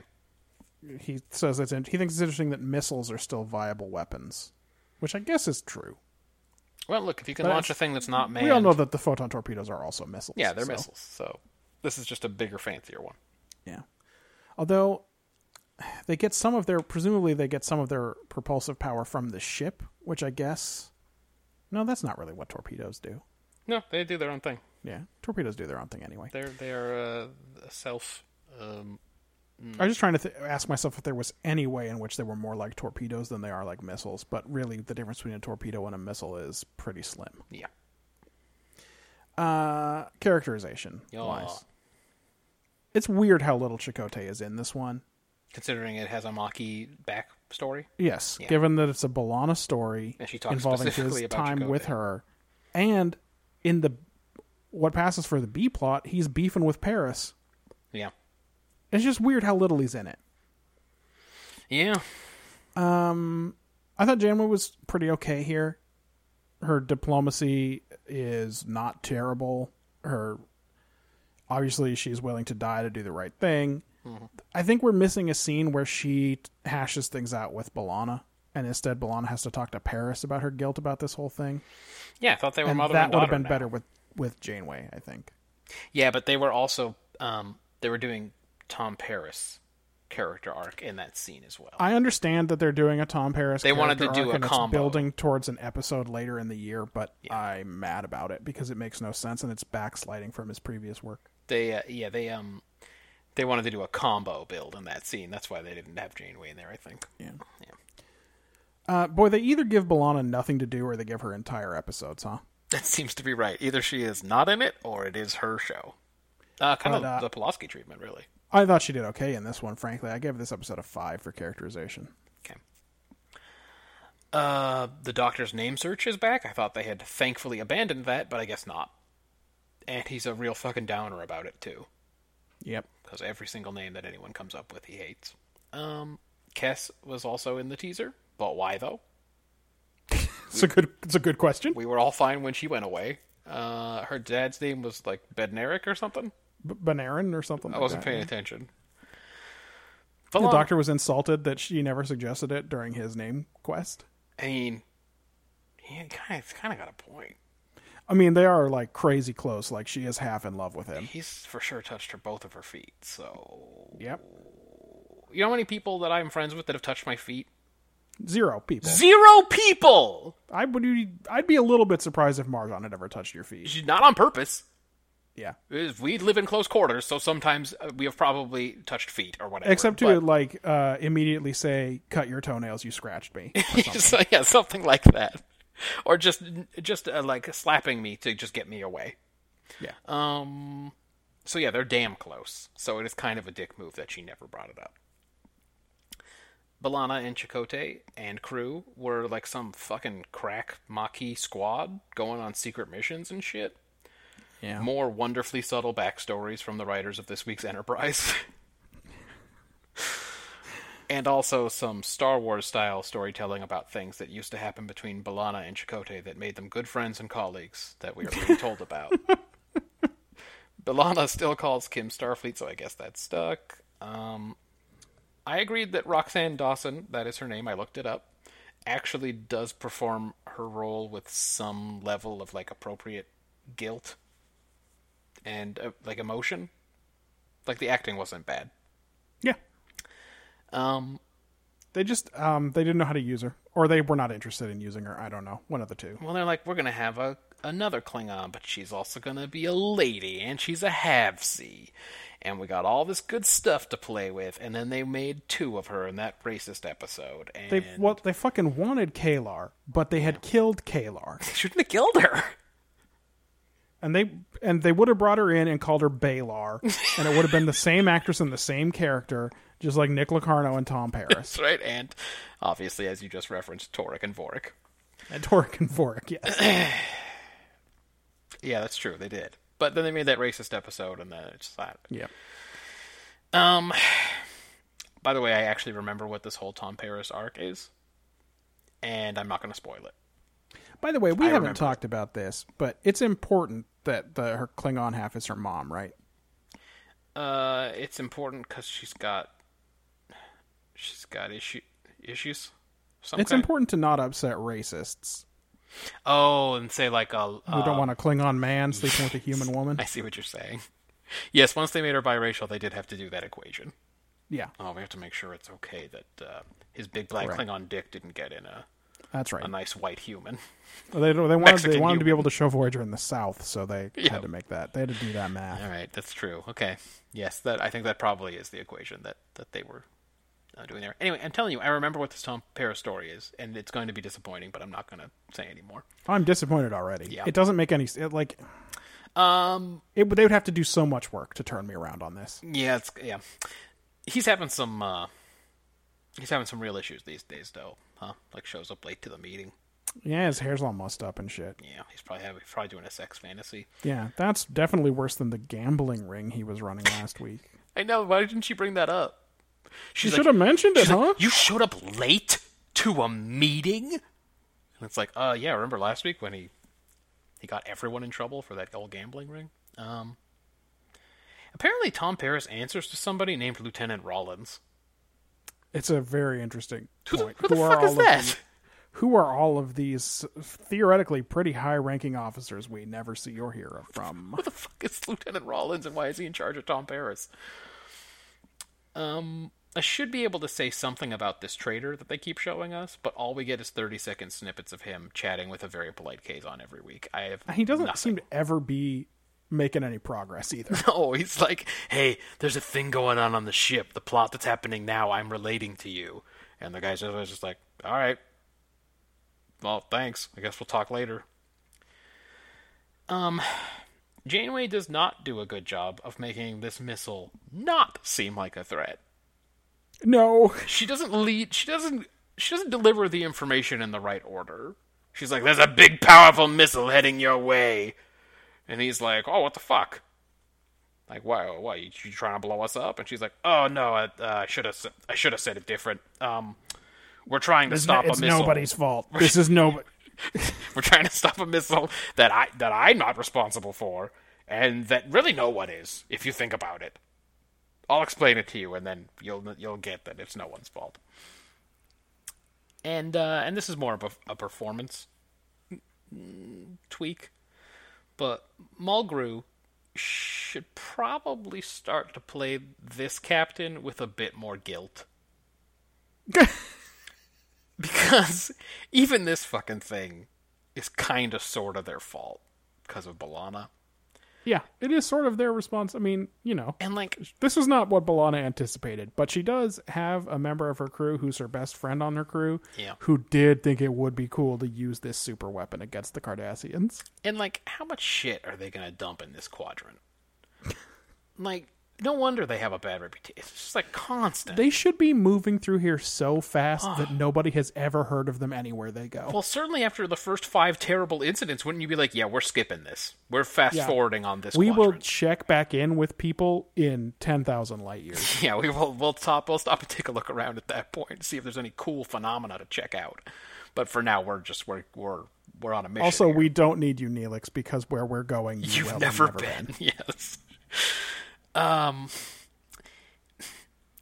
she looks when she's talking to the minister and they're having their their heart to heart. She looks like she has pity when she's talking to him cuz like you're going to get blown up and there's not a lot you can do about it. But still kind of seems removed from their role in it. I don't know. I, to me, I felt like she should have been playing this like, boy, I done a fuck up and it's gonna kill millions of people, or we did a fuck up and it's gonna kill millions of people. Yeah, kind of. Anyway, she comes around on uh, on it later. She decides she's gonna sacrifice uh, herself and the ship or whatever. Um, But she never hints to them that she's willing to do whatever it takes to stop this thing. It- It's, it makes it seem like this thing is a thing she just thought of, yeah, I know. like this blow up. I'm Voyager gonna plan, blow up the ship. and was not like this was always her last resort option. Yeah. Um, but also, she really does just straight forget to tell the doctor that they're about to blow up. Yeah, that sucks, huh? when she evacuates the whole rest of the crew. I feel like Picard would have told Data. That's all I'm saying. Yeah, I think so too. Um, so even though you know at this point in the season that nobody is blowing up Voyager, right? Like it's it's gonna make it. Um, the stuff with uh, the people unwilling to leave the bridge and Tuvok staying by her side, that, that was fairly effective. It was fine. Uh, I I, get- thought so too. I gave it a- thought I like that Tuvok uh, had a justification for staying behind, which was sensible, and that she realized she couldn't dismiss it. and that also it was code. And it's also for code. I love my Yeah. best friend. It's not By the way, It's not they as for good. sure touched each other's feet. I'm just saying. it's not as good code as No, no, no, no, no. It's no. that O'Brien Picard exchange, which was quite good. And for, it's for those reasons that I gave that one a nine in characterization, and I give this a five. Yeah, It's not. I think that's not really on the same pretty level. fair. Uh, ben, by the way, gave it a three. He didn't like this one. He also noted that several people are willing to sacrifice Yeah. themselves. And Tuvok apparently is a shitty spy, he says, because the missile was shanghaied only recently by Balana, who would have been on a crew with Tuvok, presumably when she did it, but he doesn't say a word about it, It is a real it is a real problem. He was not a good spy. which is a really good point. that he presumably was just right there the entire time and never said anything about it to anybody. Like, if he filed that report, no one did anything about it. He was following Chakotay rules, which is don't stir up trouble now that we're in the Delta Quadrant. don't mention that uh, the guy might be a murderer. He really loves to murder. He gets hella hard for murder. And also, don't bring up that Balana once commandeered and sent back at the Cardassians a mega weapon. and no one knows what happened to it. Yeah. It presumably disappeared. it got lost along the way. Yeah. Um, this is why I'm glad there's another person playing, playing along, because I'm oh, glad Ben? we, I'm glad Yeah. we got it's that. A good, note. It's good to have that pointed out. It's Yeah, nice to absolutely. have a, a third head because uh, I did not even think about that. Yeah, well, this ep- this thing that we do is already so long that we don't take the time to read every single thing Ben says. Yeah. but he's making good points all along. Yes, absolutely. but he did not like this episode. No, I mean, I listen. I gave it kind of a middling score, actually pretty close to my average score for most episodes. So, I, I- I- this is not the worst Voyager episode we've had so far. No, I found it's it not close. I found it fairly entertaining for It's what got it is. some Voyager flaws, but it's this one's not too bad. And in fact, they've been a little bit on the upswing the last few episodes, which is why we're doing them fourth this week, right? Yes, they managed to not uh, not embarrass themselves last week in what was a pretty bad week, but Yeah. Well, I mean, the week before that, oh, Threshold was was pretty bad. huh? well, you know which one that was. So Uh, but Alliance has got as many as thirty nine points. Prototype was thirty two. Yeah, they really are on an upswing right now. yeah, well, good because it'd be hard to do as bad as they have been. Man, they dug. They must have dug themselves a huge hole because they're still way behind. They went just straight back. They went in reverse for weeks and weeks and weeks. Just like, no, we're losing as many points as we can. They're just throwing them out, throwing them away. I mean, you, you remember the remember you remember Twisted, right? Yeah, But come on, like, what are we supposed to do with that episode? it was so bad. that's that's really nothing. It's uh no, it's not. It's not nothing because it's actively annoying. Anyway, God, that was awful. we got another Was that one. the right? one where Tuvok and Chakotay? what- was it Yes, that's when discovered we that they hate found each out other? that they were arch enemies. God damn! I was like, wait a minute, wait a minute. I thought he hated Paris. What's happening? Um, we watched You another one, got right? some quick hitters. Oh God, I forgot about that. Okay, yeah, hey, uh, the Wildman baby. I think that fetus now counts for characterization. Oh. we're getting there. Um, Balana's eyebrows looked crazy fake in the glow of the warp core. They were like a weird color, and they were like a weird shape. It's like, oh yeah, she got fake Klingon eyebrows. I totally forgot about that.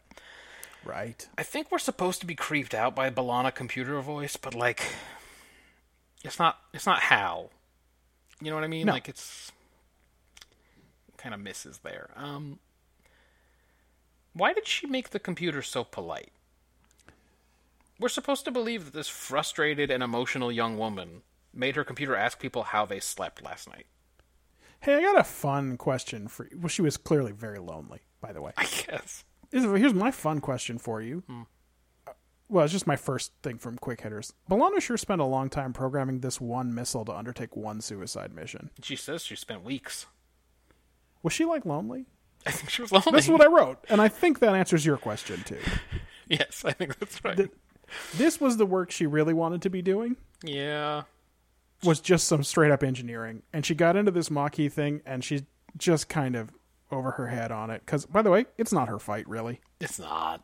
What is a what does she care? She just doesn't like Starfleet. Yeah. Yeah. She just thought this was the By the way, best way to deal with her bad temper. by the way, if this was a good show, if this was like a good show, wouldn't they have given us something? We would know. Yes. Why she was in a mock? Why she was Maki? I'm Other sure than she, says she something wasn't in the first Academy? episode about her human father or whatever that explains why she's here. Listen, they don't ever explain why Tom Paris was involved with these people either. They don't. They only sort of explain Chakotay. Yeah. Uh, It's. I mean, really, like they, there's not a lot of motivation for the I think Maquis. Ch- For Chakotay, we just have to remember that He's a TNG Native episode. American, and the Native Americans got a bad rap. Got a bad, bad. Uh, They're Getting a bum deal from the Well, Cardis. yeah, a bum deal from the Cardis and Admiral Nechev and and Picard. And um and that's it? yeah. Okay, so it's not much. That's what I'm No, saying. they don't. They don't make it personal for Chakotay in any way. They talk about the Maquis a lot, but they never really talk about like why. Why though? Yeah. Uh, uh and then I didn't have anything else after that except for oh great, I just saw the thumbnail for next week's episode. Oh, I haven't. I haven't yet. I haven't seen Oh, Well, it yet. um I'll- here's a spoiler. I saw Q. Is it time to stop the project? Are you done? Fuck me. so mad when I saw it. I was so angry because I remember the episode. It's called Death Wish, and Oh, it's got Q in it. I saw, I remember the episode, and it is. Well, I'm not anticipating a good score, but I've been surprised before. For instance, I wasn't anticipating a good score on this one. Yeah. Um. Yeah, I'm just mad. Uh, the only thing I wrote in my notes was we've got a "What's Up with Paris" arc, we've got the Kazon Trader arc, and we have even we're even briefly talking about the Doctor's name arc here. Yeah, I- I wish they'd spend less time being mysterious and more time telling good, interesting stories. That is a fair point. Uh, I give Best Actor to Prime Minister. What's his name? Okay. The one that who was has to your- apologize for being a little bit a little bit sharp with uh, Yes, I thought he did a good job. Yeah. And uh, worst actor to uh, old Tom Paris. he's not good, man. I He's bet they not were selling that his, whatever is troubling him. they are. Uh, I bet they would regretted signing Nick Locarno to that long-term contract. Turned out he didn't have the job. They signed him to like a seven-year deal, and he got. It turns out his his well, even his peripheral numbers really have taken a hit. Not even just his basic counting stats. So it's going to be a good week for Voyager score wise. We'll see at the end whether they uh, have slipped past TNG. Yeah. But we did But watch we, another. We watched Deep Space Nine this week. It was Armageddon Game.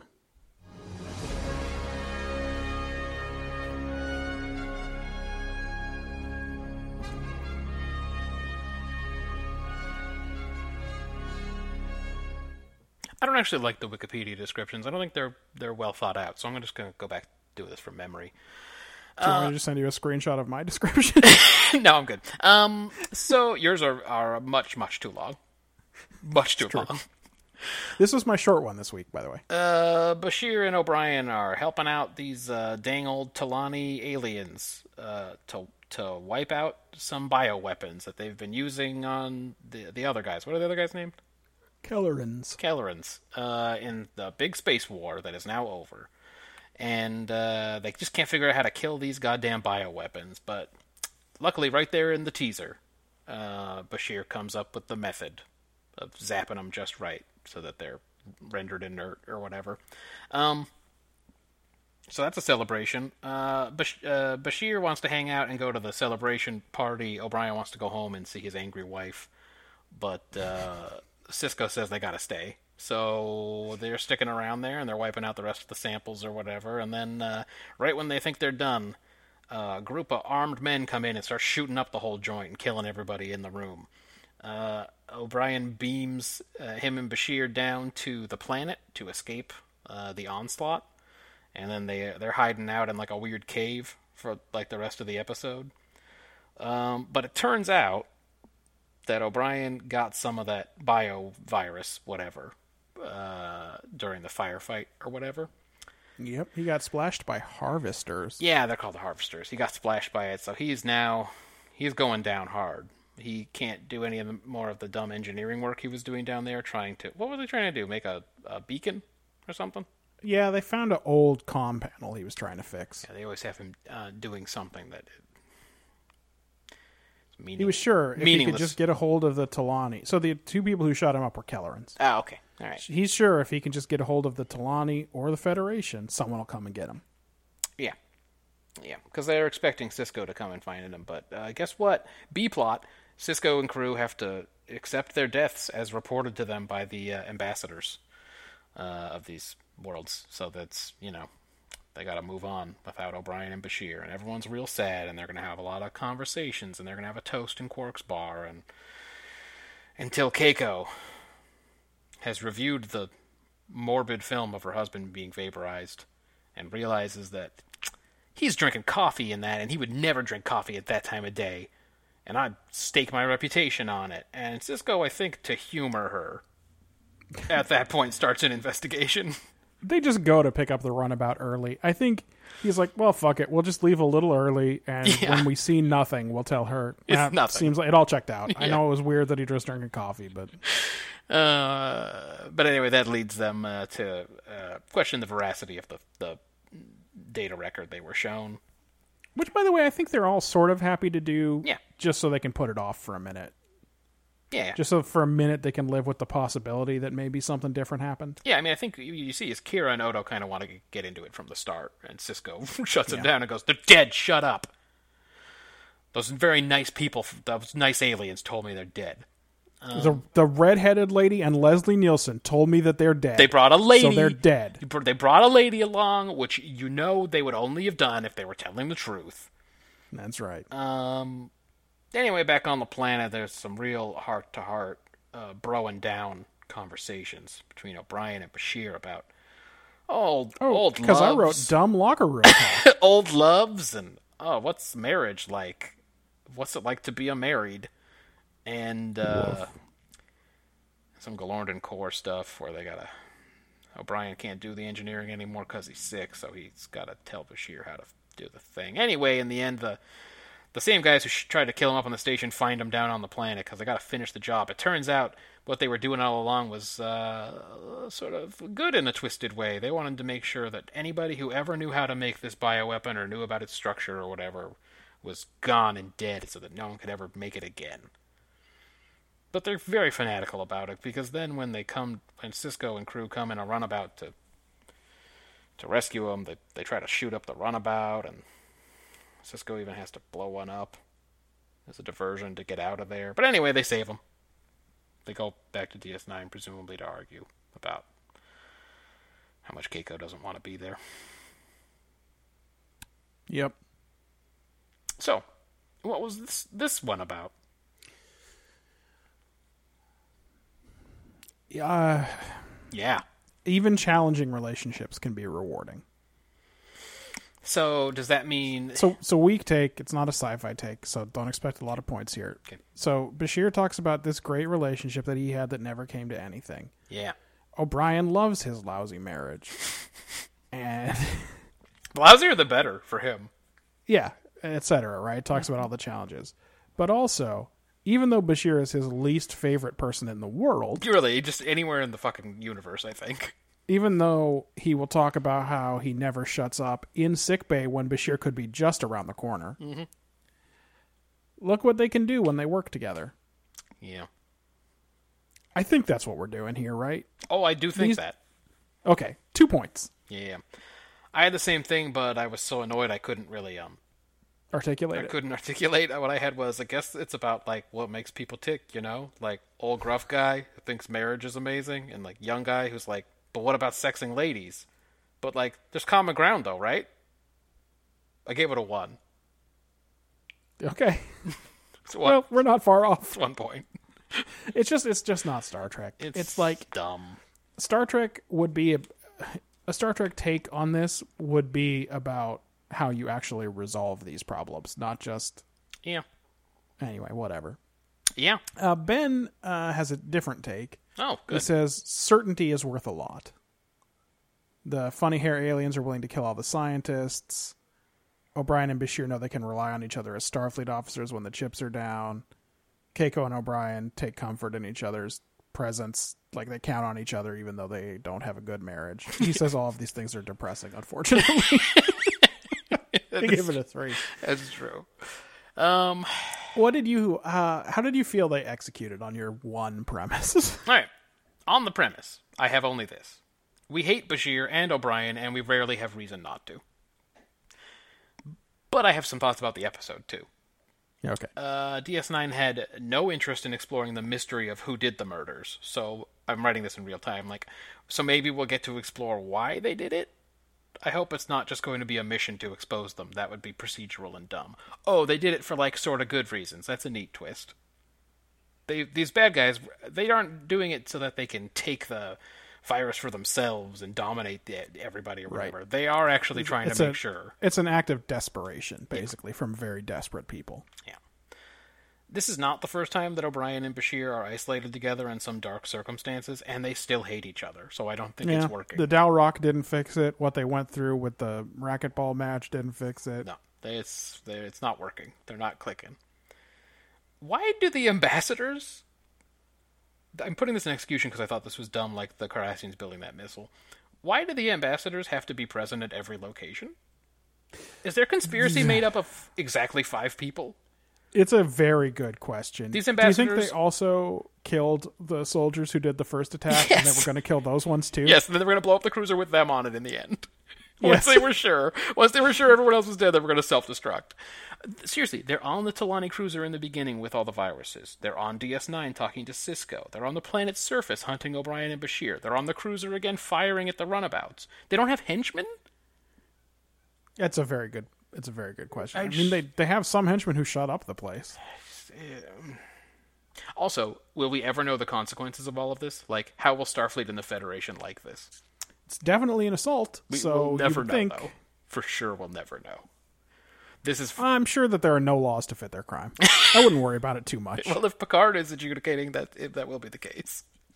Well, but seriously, Picard would be like, We don't even well, have them." wh- whatever. I know what you were doing. Who cares? I got my people back, and I don't care about anything else. Um, on the strength of the bad guys not um not being the mustache twirlers that you uh, maybe are initially led to believe they will be, I give it a four. Uh, I also had given it as such as a four. Okay. Um, the fact that this weapon takes days to incapacitate O'Brien and he can be stabilized by something in a standard runabout medical kit Hmm. and be back on the job a day later does undercut the motivation for these people to kill all the scientists involved in creating it. Yeah. Because there are like a thousand chemicals on Earth right now, most of which are not even weapons, that would kill you super quickly if a huge drop like that one got on your skin. yep. Yeah, that's true. It doesn't take a very carefully engineered bioweapon. and I tried not to score it badly, but I immediately thought of a more interesting reason for the cover up of the attack than the one that they chose. Well, what, what's your uh, And it what's, made what me script are you sad. working on? So here's what I wanted to happen I wanted that the attack to be a rogue attack by the Kellerans, Okay. and I wanted the Talani ambassador to be agreeing to cover this up because they're trying to keep the fragile peace after this war. Yeah, that would be cool if only we were ever going to revisit these people to have all this delicate work being Yeah, done. it's- so, it's just keep this it's just alliance. like the Kelleran ambassador came to her and showed her the real film and she was like we have to keep this a secret or it's going to be a war yeah. and that's why they were doing this whole thing anyway they went with something else which is actually speaks more to ben's take than to either of ours Yes, those people. Well, I think he did what we sometimes do, where he gathered the evidence and made the take. uh, i just think i would have liked mine a little bit better because the weapons are horrible but the the war is worse than the weapons like Yeah. you need the war to be over, or else they'll ju- just kill each other with regular weapons. Right. So uh, I, tr- I try not to let it uh, bother me that I thought of something I would have liked to see better. Yeah. That you're a better writer than the Star Trek writers. Yeah. That doesn't Uh, it's also bother s- me. Strange to me that this was uh, ever a mission for DS9 personnel. Yeah. I mean, uh, was this a We don't know anything about where this system is. closest medical researcher available? Kind They of don't even situation? mention whether it's on the other side of the wormhole or not. Yeah, I know. So Yeah, no, uh, no Dominion slow build in this one or anything. because it's like, would any Federation ship have done if it's just a Federation doctor and a, a Federation engineer? Yeah, we've talked about this in the past that I think Bashir is more of a researcher and less of a physician. And I th- I guess if you want to extrapolate, he has been chosen because he is a, a talented researcher of some kind. Yeah, I guess maybe, but, it's But like they don't say. nothing. Nothing so far has led us to believe that uh, uh, he is anyway in any way knowledgeable about biological weapons, Oh yeah. No, no, they will just write that into his backstory whenever it's appropriate. or that O'Brien is particularly a computer expert. Seriously. if Um, he was such a computer expert, why'd they have a man in the fucking transport? Oh, maybe it's And, 'cause the and in transporter fact, breaks in the all first time. draft, it was Bashir and Dax. By the way, Uh, that kind of makes more sense. She's the fucking science officer. yeah, and uh, I think the dynamic of her talking to him about his crazy lost love and his weird view of all of this as conquests could have been interesting too. But also- if they knew how to write Dax and Dax knew how to act Dax, And if they knew how to write Bashir so we didn't hate him, because he probably just would have creeped on her. that's true, very true. Um, but like I said, I also uh, gave it a four. Uh, ben gave it a four. So, um, he noticed that it's a bottle episode. Absolutely a bottle episode. Yeah, if if not for the B plot, it's a it's a total bottle episode. Yep. They did have to come up with that lab and that hut. But Yes. the Talani cruiser is a reuse, so like Yeah. that model already existed. Um world building. Apparently there's no service commitment in Starfleet because Bashir could have taken a civilian job. Right. I give it 1 point. That's all you had. Okay. Well, I mean, what else is there that matters? Well, what matters, I These don't know. harvesters, but they're not a real threat. The Talani and the Kellerans are nothing. Right. Is it world building that Bashir kept diaries? I mean, Well, you tend is to it put world that stuff in building that Quark has characterization and- red glassware that he can offer drinks in? there's, I mean, there's just nothing happened in this episode that's world building. Is the trouble? Well, I haven't previously noted the colors of the glasses. It's true; it would be difficult to just start now. Yeah. but maybe you found some things. So let, Well, I let's didn't hear find it a from lot, but um, Federation personnel are apparently brought in to figure out how to dispose of alien bioweapons. That seems like something that Starfleet would do because they're they're do-gooders, right? They'd be into you. Yeah, that. but why these two? Why isn't it a mission for some science ship? Yeah. Uh, nanobiogenic weapons, actually, is what they're called. Yeah, who cares? That's nothing. Uh, I had in here the censorship of all the bioweapon files that everyone is willing to go along with. There are no questions about uh, i- is empirical knowledge valuable in, in and of itself or anything like that. No one cares about that. They're like, yeah, please purge all these files. We don't want anyone to know about this. Um, it takes O'Brien like three seconds to program the transporter to explode moments after they transport out. Transporters blow up too easy. It's a good point. That's probably a code. There's probably a transporter code if for you, it. if you can just punch in the transporter code to blow it up, maybe that's a weakness in the technology. Um, that runabout was no match for the Talani cruiser, so they're not uh, they're not totally useless alien people. Yeah, this is. uh It is weird. They, I think they make the runabouts deliberately not a match for anything. they are shuttles, which I get, but there's- sometimes they run into races that are so pathetic that you would think even a Oh, Yeah, like what if these guys had run into uh Okana's old old boys? yeah would the runabout have been able to take them then Yeah, I mean, would Worf have been sneering about their lasers? more glob And flies Picard sarcastically lowering his shields in case he wanted to surrender. That's what I want to know. yeah It's the only thing I want to know. I actually found it to be the standard three. Okay. I mean, three is pretty standard, but I thought this did much less than average world building. Yeah. Well, I know you only gave the one note. That's all like the only thing I wrote in the whole episode. uh, how did you think they did on characterization? This is a because it's a bottle episode. Yeah, that's with where they're all putting of the our emphasis, favorite right? characters. It's a very good point. O'Brien is racist against alien rations. How low will this version of O'Brien go? It's bad. He gets all the Now, action. he does say he's been eating their food for a week. Yeah, and he hates it because he only likes meat and potatoes.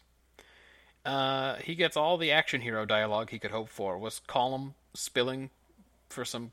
Was he trying to get some cool character stuff behind the scenes? Like, He wanted to fuck and he wanted to fight. Yeah, he was, he's not doing enough fucking and fighting, I guess. Uh, and he's an asshole to Bashir too. So like, God, he's oh, he unlikable. really is. some stuff about how marriage is the greatest adventure of all, or something. By the way, I think that there is class stuff going on. Yeah, And I think it's because Colomini is doing it. I think so. And I wish that they had worked it in in some way. Yeah, we- I would love to know what kind of weird class things the Irish have about people with Bashir's accent. well, we know they often Because fought he- off screen. this is not the first time he's mocked his accent. I love and it. Mm. by that the way. has class implications in our world, and I wish we knew a little bit about what kind of About class the implications internal- it had. in-universe Starfleet. Yep. Yeah, that would be good to know. Because O'Brien is written to signal working class in every instance, Yeah, all the time, constantly. that must have been why they picked an Irish. whereas um, Bashir, they this- are signaling as Oxbridge, Yeah, right? Yeah, with his hoity-toity racquetball and his Mm-hmm. fucking medical education or whatever. Yeah. Whereas O'Brien's characteristics are like, I like tarantulas, and you're like, oh, it's all right, all right, buddy. Uh, let me let me sing Danny Boy. The minstrel boy to the war has gone. And you're like, okay, I see what we're doing here. Uh, Kira and Odo think this whole thing is fishy, but Cisco buys the Talani story uh, hook, line, and sinker. They, it's it's like they think it's impossible that O'Brien could have accidentally blowed himself up, whereas I would have gone, I mean, I guess he gets he gets hangry and Yes. i wonder did he did he just do a whoopsie? they're like wow did it happen at like 3.30 p.m and Yeah, then cisco's actually. like oh actually 3.14 and then they would have been like oh god Uh, yeah That's about when it usually goes wrong. yeah, new computer system that's the time of day when he's mad about shit Uh, But I thought that was interesting because usually Cisco gets the weird hunches. Yeah, Cisco is Mister Intuition. Yeah. usually And like I said, I think he only ends up looking into it to make Keiko go away. Odo suspects everything, and Kira, because she's the best actor on the show, maybe except for Quark, but Quark's really handicapped by his makeup and character. Yeah. I really, from her, I read that it's just disbelief. That Yes. it's just uh, f- you know, let's look stage one of into it. grief or whatever. Right? Yeah, like let's I want to see this film. Whereas Odo is always suspicious. Yeah. And, Yeah, he pulls up. I agree. It is suspicious. also the Odo is a profiler for sure. Oh god, So- we know that. To hear if he if he heard Keiko say he never drinks coffee at three p.m. Odo would accept that as be, fact. Yeah. Odo would be like, I'm going to turn myself into a Klingon chair. I'm going to wait and see if he drinks a coffee. yeah, Um, Bashir is very insensitive about making O'Brien feel bad about dying and leaving Keiko and Molly behind. But yeah. to be fair, O'Brien sucks, so who cares? it's all good. They both suck. Yeah. They belong together. Like the writers, Bashir is in defeat, which is important to know. That's like some some good characterization. Yeah, yeah. He is uh, a and- nasty, nasty foot boy. God damn it. Get some And great. by and by the way, only a nasty foot boy would say that a ballerina had great feet Yeah, because they got the feet get mangled hella ones. messed up. The ones they don't. Everything's pointing in the wrong direction. It's just Yeah. it's not good. Um. So yeah, some That's for advanced nasty boys. Only. some great backstory for him there. Um, uh, Terry Farrell's still lagging behind in emotional acting. She's doing a lot better with all the techno babble, but she's not there yet. Did not buy her in Quarks. Um, Quark brought in for levity, but the whole toast scene is meaningless because one, we know they're not dead, and It's true. Two, we hate them. so who cares? that is true. You know, in that scene, we are looking at the three people we care the most about. Well, the two of the three people we care the most about. Right. Because uh, we care about Kira in that scene, and we care about Quark. and Dax to a much lesser extent. O'Brien and Bashir, we don't care. don't care about. at all. Who cares if they're dead? I'm not toasting to them. You know, in the we'll talk about this in quick hitters, but this episode was an amalgam of some TNG episodes, which happens a lot. And in those where they're like trying to deal with the loss of their crew member or whatever, you can be like, oh, okay, well they missed Data or they missed Geordi. You know, I mean, I hate Data, but but like, I really did not care about them toasting to uh, creepy Bashir. By the way, did they even talk about O'Brien in that scene? Uh, no. I mean, Quark mentions that I think they might have were- mentioned his. Sh- I think they might have mentioned his shitty marriage. I think so too. I think Quark mentions that they were good customers, so he he's giving a, a a reference to both of them. But I think you're right. I think other than his shitty marriage, that whole scene is about Bashir. So yeah. See, if they'd been doing the class thing, O'Brien would have always paid his bills at Quark, and Bashir would have been. he a would add a little tab. Yeah. Yeah. Uh, let's see. Keiko does a good job of faking when Kira gives her condolences in Ops. Um, like, oh, oh yeah, thanks. Uh, I'll wait till we're in Cisco's office to say I think he's not actually dead. Yep. Because it's literally This is actually better Keiko than normal in this It episode. was actually 10 seconds before she went in there with Kira and said, I don't think he's dead. But when she's Actually, in I want ops, to say I don't think Rosalind Chow is a bad actress. I think they don't. well, They've just made her a shrill, terrible character. yeah, what is she playing there? Um, but like literally, it's 10 seconds before they go into the office. She sees Kira on, in ops and Kira goes, I'm so sorry for your loss. And she goes, and she gives a face like you would in real life if you didn't want to get into it. yes. She just goes, oh, okay, thanks. Because she knows she's about to go into Cisco's office and go, he's not really dead. Yeah. So I thought that was interesting. Um, But, and by the way, I don't know why the video being fake means he's not dead. Why it doesn't mean he was just shot in the back of the head. right, he's definitely dead. That's what I would think. Oh, yeah, no, That they is still killed the him. most likely conclusion. there would be no reason to imprison him. He is for sure dead, is what I would think. Um, uh, efforts were made, but the characters remain unlikable and the actors are subpar, and it makes it tough. So I gave it a four. Okay, we're not crazy far off. I uh, I had given it as much as a five. Okay. Uh, Bashir is on a horny adventure. O'Brien looks at other women. Bashir's a nasty boy about feet. Keiko Good. doesn't know her husband as well as she thinks she does, but she is very self assured. Yeah. Cisco is probably a better tactician than he is a CO because he handles that ending engagement with the two runabouts competently. Yeah, I'd say, as- you know, considering the tactical disadvantage he was in, he did that pretty well. Yeah, he did the best he could there. Um, they do a little Bashir Dax work from Dax's side Yeah. with the revelation that she didn't even read his diaries. That could have been good with a good actress. That's what I thought Yep. in that scene. I think it's an interesting move for the characters Yeah. that he gave her his medical school diaries and she didn't read them. That's how, by the way, that's how into her he was. Yep. That's creepy. And they do some exploration of the Keiko O'Brien marriage here. Uh, I don't think they did a ton of character work considering it's a bottle episode, but I don't think they really stepped in it anywhere. It was a five. That was down the middle for me. Okay. What did uh, what did Ben say? Uh, ben uh, had a three here. He said uh, O'Brien is still pissy. Yep. Cisco's he liked Cisco's deadened response to the deaths. He Yeah. thought that was pretty good. Yeah, again, Avery Brooks only cares about emotional scenes that he Yes. can play. That's right. He's He there doesn't to care act. about the Star Trek part of this at all. He fucking hates Star Trek, really. yeah, he's but he has responded to it differently Than than Chakotay? Beltran. Yes.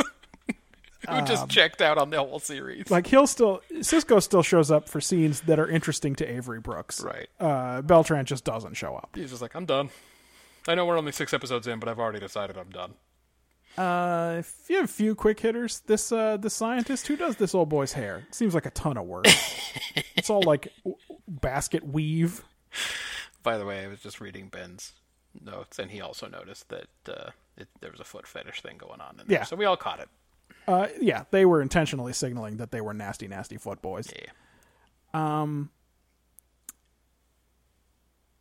Harvesters is a strange name for this thing, and they made no effort to explain. Yeah, why is it at called that? yeah. That's a good question. I noticed that there were red ones and orange ones and green ones, like the labels. Yep. I don't know what they were, though. And apparently, both sides use the same tubes. That's weird to me. They were manufactured in the same spot. Yeah. It must piss O'Brien off that everybody knows his marriage sucks eggs. and they just talk about it to Yes. him in- behind his back just at all times it's a ri- i mean i guess there's not a lot happening on that station because they all talk about it Uh, and then I just spent the rest of it talking about what I wished my angle, uh, my, you know, my what I wish was happening in this episode right with the cover up. Um, so did you have any quick hitters? uh, i remembered this episode immediately as soon as it began and i was sad 'Cause Oh, I- see, I don't think I've ever. Well, no, I must have. s- I don't actually. I'm not sure I'd ever seen this episode before. yeah i knew and i was like ah this isn't a very good one um that hella lazy shoulder roll o'brien just did i hope he thanks the cardis every day for teaching him that trick on set like three that super lazy lumbering shoulder roll Um, I don't know why it was important to show Cisco having his breakfast interrupted with news of Bashir and O'Brien's death, but it worked because I was pissed that he couldn't enjoy those pancakes or whatever he was ordering. Oh yeah, he. By the way, he was putting in a big order. He was so excited for breakfast, and then they interrupted him with that, and I was like, man, what the fuck? he was like, you know what? Bashir's off the station. No one's gonna get on me about my cholesterol. I'm gonna do a dang thing. Give me all the alien berries, put them all in there. I want to eat them. And then they gotta give him that fucking bad news. He can't even eat his breakfast. It's garbage. So again, this was a variant of of the ones that I remembered was the episode where Roe and Jordy die, and then we Yep. have to see the crew dealing with it. Which I then pointed out to you was the same as the most toys. Same as the most toys when they all think Data is dead and they have to cope with it. Um, and then it was also that Galorndon Core episode of TNG where uh, Geordi and the Romulan guy are on the planet, and uh, Geordi loses his vision and shit because of the weird radiation on the planet. So he's got to be the brain, and the other guy's the eyes when they're doing the whatever engineering they have to do down there. Anyway, Yeah, there are also notes of like uh final mission or the in the part of Arsenal of Freedom. Like there's a thing Oh, where in Star someone's Trek injured, yeah. where when people are when someone's injured and the other person's trying to keep them alive, for a that's when they heart-to-heart. start to get into the personal talk. Mm. yeah, yeah, that's true. Those are both true also. So there's there's a little bit of that in there. Um Yeah. Yeah, but like, who asked for more of of the next phase? Well, now that is a good question. Like, I only asked for more Michelle Forbes, and I didn't get my wish. yeah. Yeah. Here's We we uh yeah, no, go ahead. here's my pitch, guys. The crew will think they're dead, but like they're not dead, right? But then also they might die. But they could die. They could just die. They're not out of the woods yet. yeah, it's like, well, okay. O'Brien's getting sicker. O'Brien was definitely going to die if they just stayed there, and plus those gunmen were still after them. So it was like, Yep. okay. Um, I could see it on Keiko's face when the news was broken to her about O'Brien's death. She was kind of happy because she could leave the station finally. I thought that was actually a fairly well acted scene. Yeah. I, they they didn't play super heightened emotions like I was worried they were going to It did not when get I when I knew that that scene was coming. it didn't get too melodramatic. Again, the only acting issues I had were were Dax really. Oh, anyway, uh, by the way, neither one of us mentioned the joke at the end is that O'Brien always drinks coffee in the afternoon, and Keiko was wrong. Yep. Which again, I would I definitely would have assumed. That's a crazy thing to say that he would just never do it. Like I don't know. I don't usually do it, but sometimes I do it. Yeah, so and instead it reinforces that their marriage is not that not super good, and also it you know she's kind of was grasping at straws there, but she really sold it in the room. That's right. Um, that's all I had. Yeah, I gave uh, best actor to Kira, and uh, for worst actor I just wrote a question: Why does it feel out of character for O'Brien to do a mocking accent? Not a, it's just it's not something that makes sense for O'Brien. I think Oh, but we saw him do it in one other DS9 episode. we did see it in a previous episode. Um, but not even just Bashir. We saw one, um, Babel.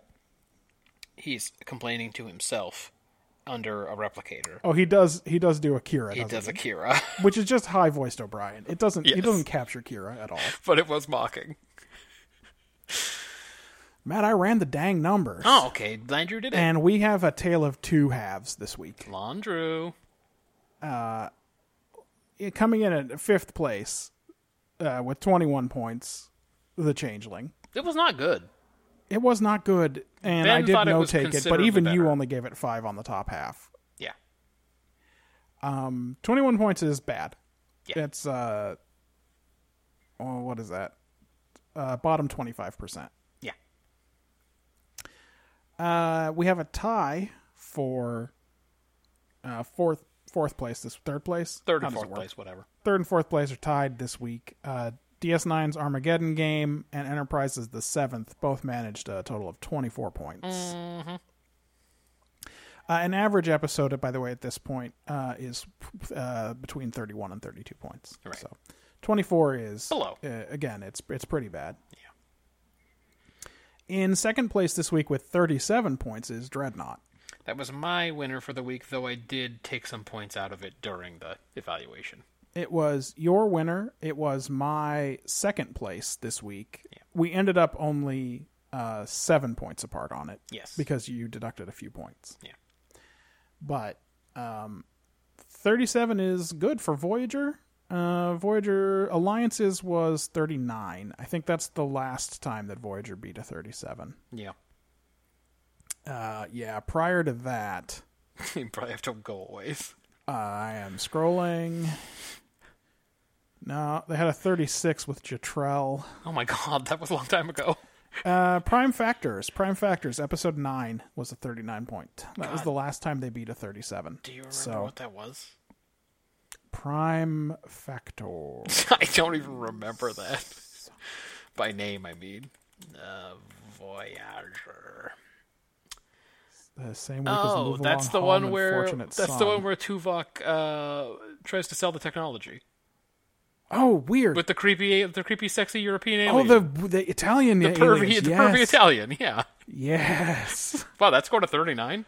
I guess we Apparently. really. Oh, it was probably one of those times we were impressed that they were taking on the idea of what to do with the Prime Directive or something. Oh, yeah, something like that, right? Yeah. Um, and the, so um, process of elimination. The winner this week is uh, TNG for unnatural selection. Man, I never would have thought that Pulaski episode would score so well.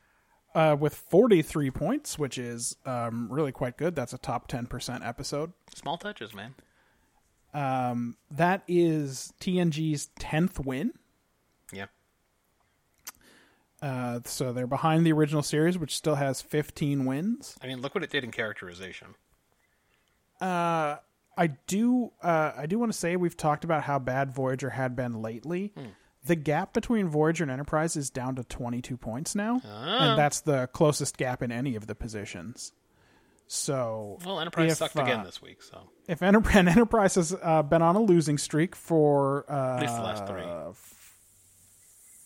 their last green episode was Minefield, so four consecutive weeks. Yeah. Uh, the last three have been very bad.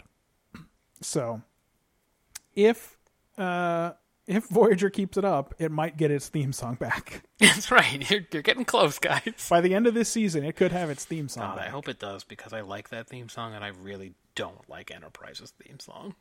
It is true. It would be better in both cases. Enterprises' names are usually easier to find uh, references for. Also, yes, that's true. what would you have done with the seventh? Just uh, off the top of your um, head. I mean, Seven Rooms of Gloom would Oh, have that'd been, a great. good one. Yeah, just seven numbers. Oof, that's a good one. Just, Just seven, seven numbers. Oh, that's a numbers. good song. Basically, any of the many four top songs about the number seven. That's right. All those would have been good. uh, the theme song to It's Seventh Heaven. Five three oh nine. The theme song to Seventh Heaven, starring two Star Trek movie alums. That would have been good, and it's just so insulting to play that. uh, yeah. So there are some anyway, choices, lots of you're lots right. of choices there. Yeah.